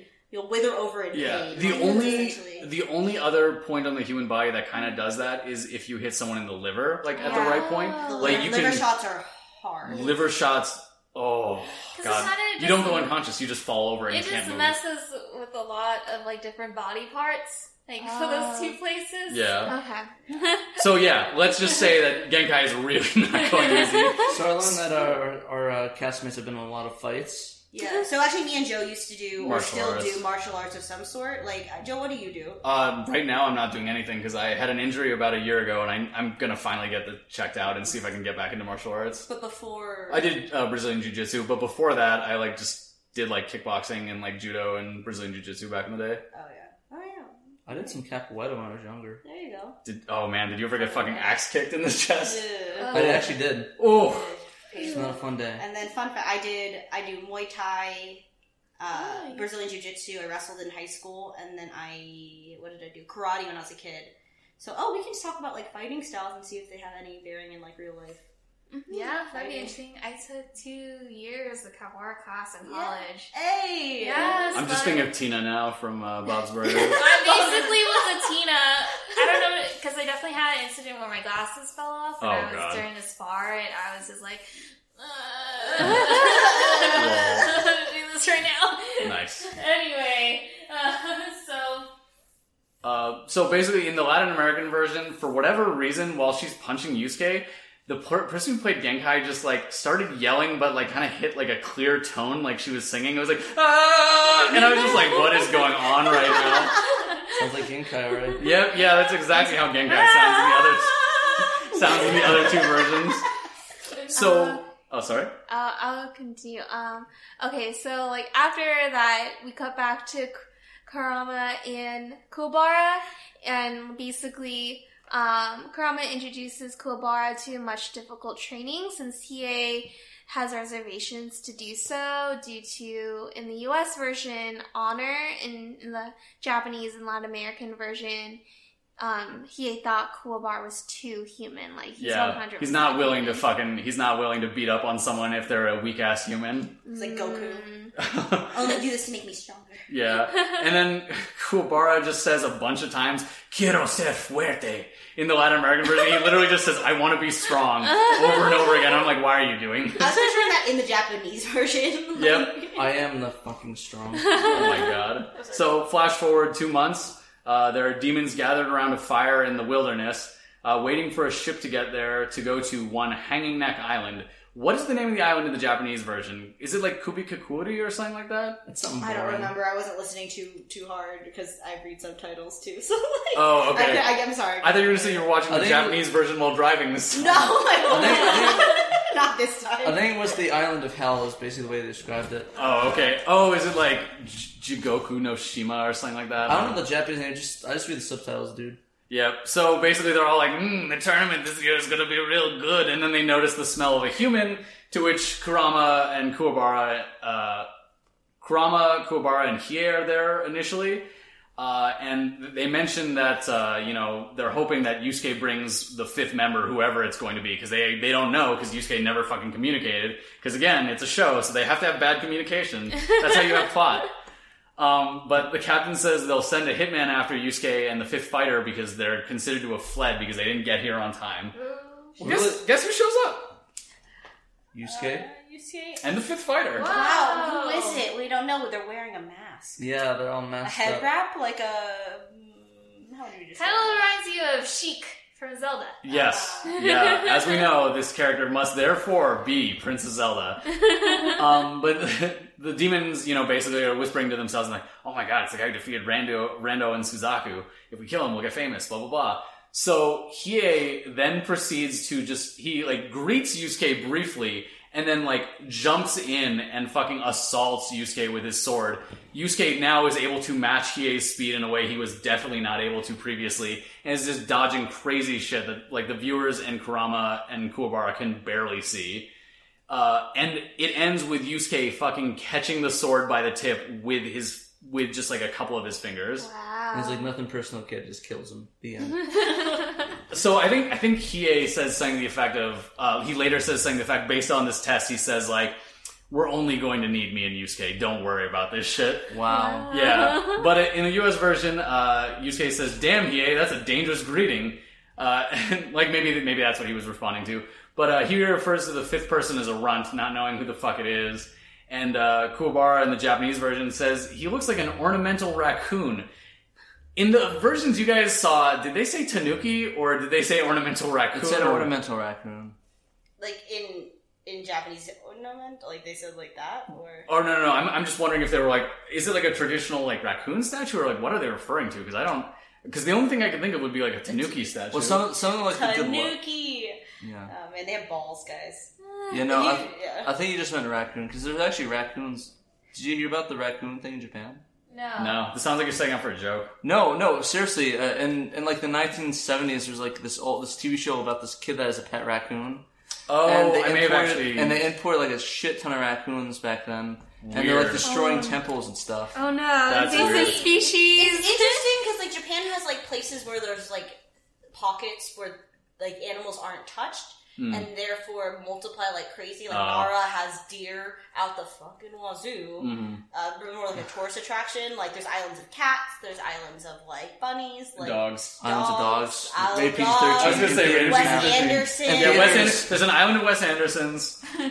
Just in Japan. But yeah, uh, but yeah, there, there's actually a huge raccoon problem in Japan, and they're not even native to that country. That's They're actually native to the United to North America, but interesting. Who but- wants that as a pet? Uh, because they had a They're really into. They show. read Old Yeller, so they're really into rabies. No, no, no, no, re- no. But seriously, there's a there's an old anime that they had a pet raccoon. But the funny thing is, the at the last episode of the anime, the raccoon they had Does to it get release it 'cause rabies? it was no, because it, it was too wild and, Oh, and crazy, that's and he had sad. to release it, which is funny because that's Given what happened, Yeah, and now the raccoons are destroying temples and stuff. damn.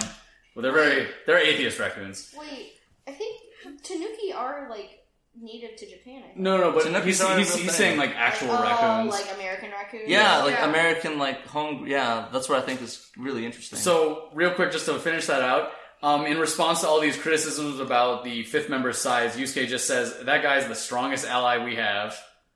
And thus the episode ends. Who the fuck is the masked Who fighter? is it? We don't know. who is it? Tell me, So, tell me, senpai. episode 27. The Dark Tournament begins. Wait.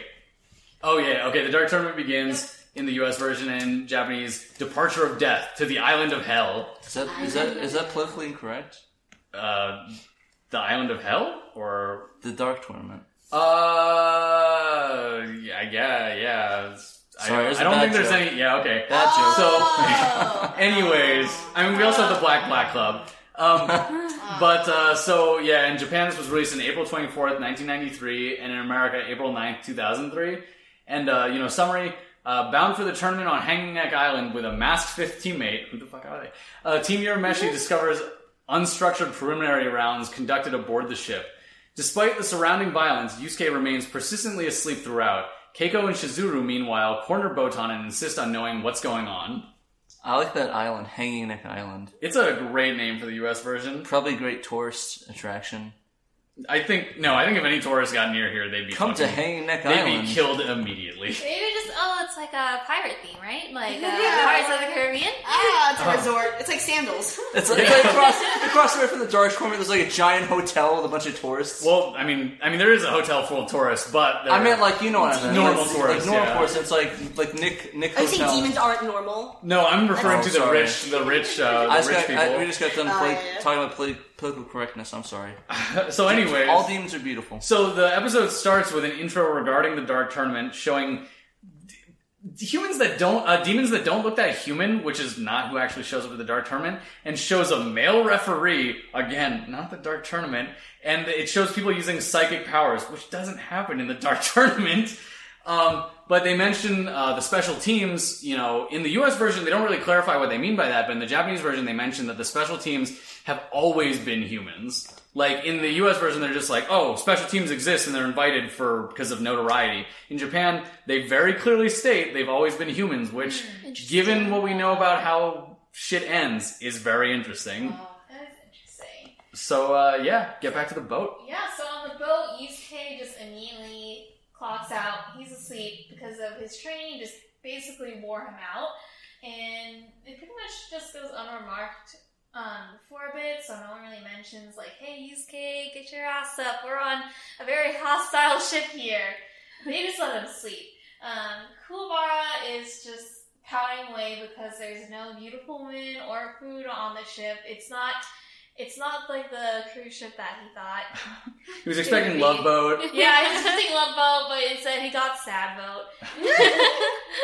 he got the Titanic. Yeah, Oh, and captain, who I think looks like a Russian pirate. I think that's exactly what they were going oh. for. Oh, What's he- up? he's the Russian version of the dude from Hunter x Hunter.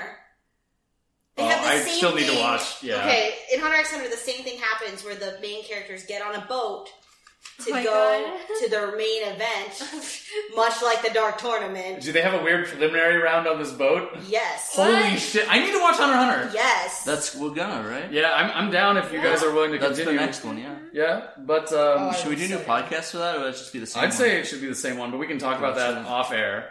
Uh, so the yeah, you know, podcast show. the captain says uh, we're gonna enjoy some entertainment before we get to the island. Kuwabara immediately hopes this is women and food, which is apparently the new theme with him. Turns out it's the prelims.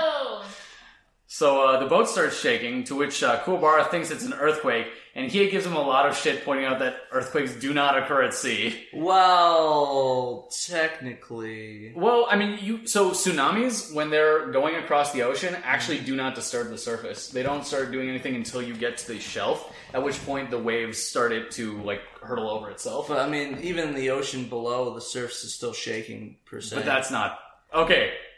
Anyways, no worries about the mechanics of uh, seismology. But uh, that's the next podcast. yes, that's our other A podcast. very, another very specific podcast. Yeah. Um, but yeah, so uh, they're looking for Team 16, and you know everyone on the special team, you know Team Urameshi, thought they were immediately Team 16. Turns out they're going to determine who the you know which team will get to go on by having the strongest member of each team have a battle royale on like a on a stage that comes out of the bottom of the boat. I like the stage It was like a square circle, like on uh, Dragon Ball. Have fun with the rest of the dark tournament. Is everything a square circle? Have fun with the rest of the dark tournament. Damn. Okay. How did they even make that? Masonry. They're really good at masonry. Magic. So every team chooses their strongest member to participate in the battle royale. Um, Kuwabara volunteers to do it, and then a huge, very creepy demon shows up and freaks him out with the talking about how he eats and kills humans in, in the reverse order. I mean, I hope. But anyway, Kuwabara is very worried about being ganged up and decides that Yusuke should go up and fight for them instead. Um, it's only now that Kuwabara realizes that Yusuke has been sleeping this entire time. And instead, the masked fighter just silently walks up and takes on the challenge. Um, Kuwabara's pretty worried about the masked fighter losing. They don't know who this guy is or what his skills are. I mean, who are they? Yeah, who, Rider. who- who is this person? Um, but it, he says that if that's the case, they'll just need to kill everyone on board so that way they can ensure that they'll be the Team 16. It's a great character development. and the US version Kuwabara is like, you didn't have many friends growing up, did you? Little does he know, actually. In the Japanese, Kuwabara says, Your personality is as frightening as ever. In the Latin American version, he says, I'm getting the idea that you're pretty crude slash barbaric. Well, what's interesting is the word he used was crudo, which literally means raw, but I was wondering if it's an idiom for like crude or barbaric. Because he's like, you're pretty raw, and I was just like, whoa. hey. But uh, yeah, so back to Spirit World. Um, George asks who the masked fighter is. Everyone is wondering. I, I don't know who the Masked Fighter is. No idea. No idea. What could it be? He doesn't believe, Believe it or not. um, that Koenma, who is the owner of Team Urameshi, doesn't know who the masked fighter is either. Um, Wait, he owns the team? Yeah. Yeah. I didn't know. You, I didn't know your uh, Yusuke owns the entire team. No, no, no. Ko- uh, Koenma owns the team. Oh, Kwon owns the team. Yeah. I didn't know he can own the team. So technically, Koenma owns every special team that's ever been in the Dark Tournament. Really? Yeah, they clarify that later. They they basically say that like Spirit World has always been given ownership of like the final team. So essentially, essentially, Team Team Urameshi is a football club then. Yeah, why not? Fair enough. So Quinn was sad uh, about, and George makes like Quinn was sad about not being you know told and left in the dark, and George kind of makes an implicit comparison with his feelings of being ignored. they have a very weird kind of like sh- bad relationship, frankly. And in the U.S. version, Koenma says uh, about Botan, that girl is getting spankings, and I'm just like, man, that was not in the Latin American version or the Japanese version, so that's a bit weird. So back to Human World. Back to Inhuman World, we see Shizuru and Keiko basically cornering Botan, asking where Yusuke and Kuwabara are. Um, Atsuko is like asleep in the background or foreground, and like she's awake in the manga, and um, in the anime Back with Shizuru, basically she like puts implicitly looks um, to put out uh, the, her cigarette on Botan. like and basically threatening her, like, where the fuck is my Yeah, brother? where Like putting the cigarette up in her face. yeah, and Keiko's there being like kind of guilt tripping Botan, saying, "We're friends, aren't we?" Good cop, bad cop up in here. yeah. We're besties. We fought all those uh, zombies. uh, Internship zombies. Botan like all but passes out from like the revelation, and she's Oh, sorry, that's supposed to say Keiko Oh, Keiko. passes out Yes, from like finding out what's going on. Botan Uh, eventually does spill the beans about like, yeah, Yusuke and Kuwa are actually going off to a unknown, unmarked island to fight a bunch of like ima- like demons, like monsters out of like fairy tales, Yeah. which does cause Keiko to Pass just out. pass out. She's just overreacting. Shizuru, on the other hand, is worried but generally nonplussed because, as we know, she's hashtag cool girl. yeah. she's hashtag tough girl as well. She's hashtag dream girl. Anyways, uh, the the two of them then force Botan to make them join. Uh, so in the manga, uh, I'll let the, the twins uh, talk about this because they actually read it, unlike me. So in the manga, Atsuko Yusuke mom actually joins the rest of the girls to the tournament.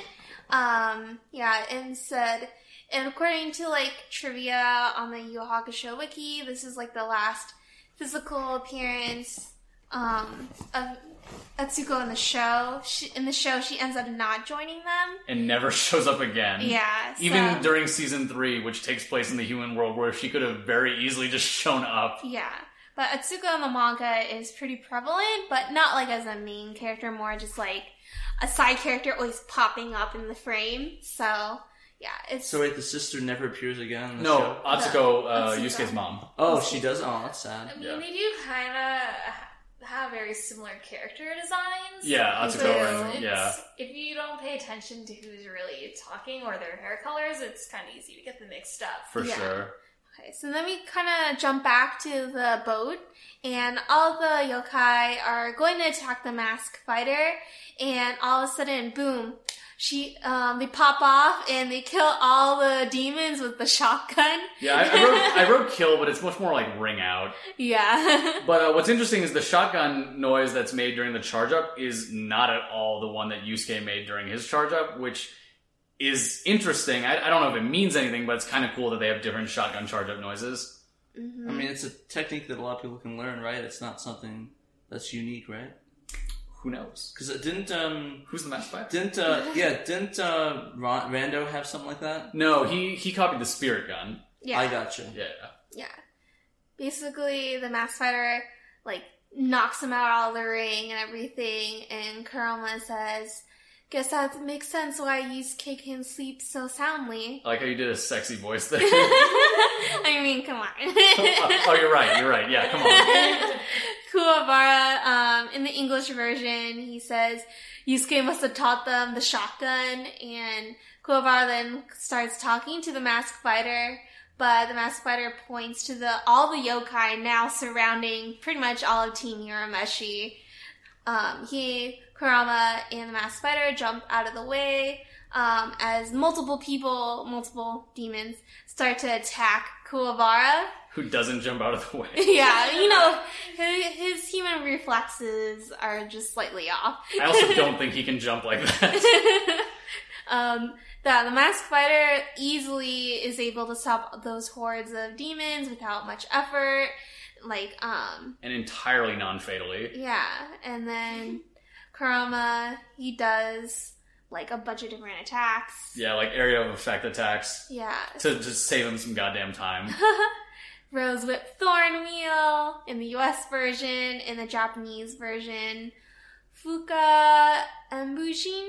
Enbujin? Yeah, that's basically it. Um, it's kind of like, and you said it's like a weird. Oh my god, yeah. In the in the Japanese version, it was like, oh no, in the Latin American version, it was like Fuka and Mokin. I was like, yeah, that's that's not right, but yeah, okay, go go for it. Um, but yeah, so this translates to wind pedal waltz configuration, which is a suitably beautiful name for an attack by Kurama. Suitably beautiful for su- su- suitably beautiful man. More than suitably beautiful. He's 14, okay, Joe? Oh, oh fuck! I, I better contain my thirst. so there's one demon that seeing Yusuke decides to try to kill him while he's still sleeping with his claws. And Yusuke's there kind of like mumbling, Grandma, Grandma, or Basan in his sleep. Or in Japanese, he's like, ora, ora, or something like Well, that. no, no, I, I just said that because to describe him doing like a, vo- a volley of punches. Oh, I see. Because that's like a standard, like you know, fighting punch noise Yeah. onomatopoeia. in Yusuke Japan. basically knocks out the demon while still asleep. So, um, so hearing, hearing Yusuke kind of like mumble in his sleep, "Grandma, Grandma," Kuwabara kind of has a guess about who the masked fighter might be. Oh my god, maybe. This is grandma. Dang. Yeah, weird. Never before seen. Oh yeah, yeah, no, and Kuwabara, you know, is just like, oh yeah, you know, he's awake this whole time or whatever, and Hiei basically says, uh, no, no, no, I, I forget what it is, but Hiei basically insults Kuwabara by claiming that Kuwabara is so incoherent that it sounds like he's trying to talk in his sleep while awake. Sick burn, Hiei. Um, yeah, so they they're going to the island now, and uh, I think it's Kubikukuri in the subtitles I saw, but it probably I, I don't know. Maybe it's Island of Hell. I'm not sure. And uh, in the U.S. version, Hanging Neck Island. Uh, it's you guys have probably all seen it who are listening to this, but it like has like two large mountains that look like maybe they were once connected as like a big ring, which is interesting. I don't think anything like that actually forms. Or no, I guess maybe that happens with arches, but I've never seen that on an island. But it's it's just like a cool looking place, and I think Hanging Neck Island's a very evocative name for it because it does kind of look like a place where you'd hang a noose and it's indicative of like this is a trap, guys. But I guess you have to walk into it. Um, so they, you know, get to the island and uh, they go to hotel. Uh, I'm not going to try saying it again. California. Yep, Hotel California, and the place is full of rich humans that we will never see again, and they're not the ones that we see over and over throughout the tournament because those are a different group of people.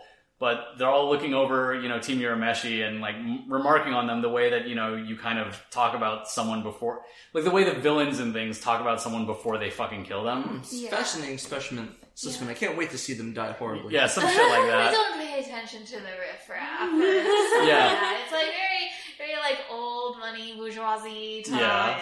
One of the uh, women says, "For some reason, I thought they'd be bigger," and then her husband or something says, "Be nice to them, Caroline. They're about to be dead."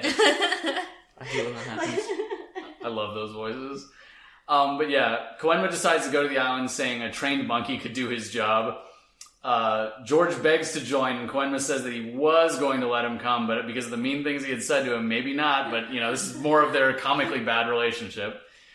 Um, so Sakyo uh, is talking with Toguro now, and he mentions like, yeah, I basically organized for the uh, draw, the quote unquote random draw to put Team Urameshi against Team Rokuyokai. Because uh, if you can't infer from this, Sakyo is basically manipulating the tournament odds in order to play up Team Urameshi and their drama as much as possible to increase bets, the way he did during uh, you know, the Rescue Yukina arc. So the Dark Tournament in many ways is an extended, multifaceted version of similar mechanics that were drawn in the uh, Rescue Yukina arc. But But does he is he putting his money on Team Yusuke though? he is, yeah. Well, so unlike in the previous one, he does want to win this, but he wants to build them up as much as possible before they get there. I see, but he wants them to lose then or when? No, Lose he- to his people. He wants them to lose to his people, but he wants them to win before that. And what's very weird is the way Sakyo organizes the tournament actually is to make Team Urameshi stronger as they go through. And like he's in a very weird way their anonymous benefactor throughout this tournament. It's it's kind of an interesting relationship because for him it is clearly monetary, but he is trying to tutor Team Urameshi. So is he like the elusive man from Mass Effect? Kinda, yeah. That'd, that'd be a good way of putting it. So uh, back to the hotel where uh, room service decides to bring them tea. And Kuwabara is not really into drinking it. He's pretty paranoid about being poisoned, so he brings his own can of like soda or other beverages. Um, Kurama does notice that there's one cup missing from the table that should still be there since Kuwabara decided to drink his own soda or drinks. Um, so they're like, what the heck? Where did it go? And they turn around to the corner and they see this kid just hanging out drinking the cup of tea. And how the hell did he get in there? Wait, is he is he drinking it or is he bouncing it or does he does, I, do that think- after I think he does it? a little sippy thing. Yeah, he does a okay, little, so he sips know, it, it's like puts it down, and then fucking balances on it. Yeah. Yeah. He's very acrobatic. He's very, and everyone's just like, how did this guy get in here? And the kid turns out to be Rinku, the one of the members of Team Rikukai.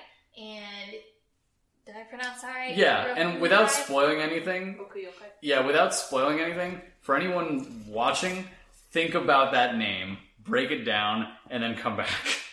Come back to us later. yes. Yeah. Hey, it has the word yokai in it. Oh, Weird. Wow. I wonder what that's supposed to mean. Yep. Roku like the TV, and then Yokai. yes. Yep. Yokai Watch. Yep. I knew it. exactly. Yokai Watch crossover. Team Yokai Watch. We did it, y'all. Um, but yeah, so he starts balancing on the teacup now that he's drank it. So this kid is uh, very acrobatic because the teacup is, you know, it has a curved bottom, but he's still doing this because he has like an. This will show up later because, you know, it turns out he's a speedster. But uh, Rinku, you know, complains about having to ha- have gone to all the rules meetings uh, for the tournament and says, "Oh yeah, I forgot. You guys don't have to go because you guys will die too soon." Um, so it's very interesting to me. Uh, I I wrote this down as a note. Was Kuroko never invited? The reason I asked that is humans who are of notoriety were supposed to always be invited. That's all I'm going to say. Because she's very much alive. Yeah. So in so Riku's basically riling a team Urameshi, kind of setting them like on the edge, and his teammate Zeru shows up, um, saying that Oh, Riku saw messing around and stuff like that. And threw And some as sonic they- booms. oh yeah. So real quick, the guy kind of looks like a combination of a vampire and Guile from Street Fighter. So expect some sonic booms coming up a little bit later. Not even close to true. It's gonna happen, trust me. Continue, Sarah. And so, as Rinku and Zeru leave, Zeru turns around and tells them, um, tomorrow they will look like their coffee cup. And it cuts back to the Team Urameshi and cuts to the cup where it was perfectly one piece one second and then completely cleanly split in half the the next. Yeah, it just like explodes with tea shooting out, like, and they're all like, "Oh." How rude. Basically. So uh, what's weird is they then cut to Zeru and Rinku walking away, which normally in most anime you wouldn't do that after that dramatic reveal, and it just shows them talking, being like, "Yeah, man, we fucking did that," and like you know, but uh, Zeru's like. Why the fuck didn't Yusuke get up? That's really weird that he didn't wake up. And then like Rinku just assures him like, well, it's I don't know, he's really tired. But like I think Zeru's like kind of annoyed that his like intimidation move didn't work and that someone slept through it. He's like, no, they're supposed to be fucking shitting their pants. What happened? I, I think he said he was an idiot or something in the Japanese version. yeah, too. maybe. Like a moron or something. Baka. Those motherfuckers are supposed to be shitting themselves. God damn. I did this per- we practiced this, Rinku. we This practice. is mad Took me weeks. Yusuke Senpai did not pay attention to him. Exactly. Aw. Exactly. Um, so yeah, the final shot of this is uh, they show a cat girl who turns out to be the announcer for the Dark Tournament and uh, opens the tournament with fireworks. Her name is Damn. Koto, and uh, she will be a big character this season. Man, a lot of waifus left and right on Yeah. coming out over here. She's pretty. She's pretty waifu. Koto, best girl? Yep. Yay or nay? I Let us know. So That's hard. I I think forgot. Juri is cuter, but she sucks as a person. Yeah. Um, I, I value I value personality over looks sometimes. Then Koto will be the one. Yeah, Koto's the the one. one. Oh, yeah. What about Botan? She's got that good mixture. Going Oh, on. uh, I think we mean of the season. oh, okay. Yeah. Photon's there, but like Yeah. It's kind of like a. That's why I say in the new waifu enters the arena. If I was if I was looking at the entire series, for me it'd be Shizuru. But yeah. Um, so yeah, that's uh, it. Uh, you know, we're going to event like the next episode will be about the real start of the tournament. This was just getting like set up out of the way because like not only did we want to talk about the stuff we talked about earlier in the episode, but we just wanted to have the setup out of the way so we could just get to the fights because that's what you're here for, right? Yeah. Hell yeah! Am I Um, here? yeah. Thank you guys so much for listening to the Yu Yu HakuShow. Your support means all three worlds, human, demon, and spirit, to us. Please hit us up with questions, requests, or just to chat with us on our Facebook at the Yu Yu HakuShow with two O's, and our Twitter at the Yu Yu HakuShow. Um, tune in for the next episode when we're finally going to be talking about the Dark Tournaments, Beautiful Ballet of Bloodshed, Team Urameshi versus Team Riku Yokai, aka the Drunk Tournament. Hey! Bye, Hashtag the guys. trunk tournament. See ya. Bye. Later.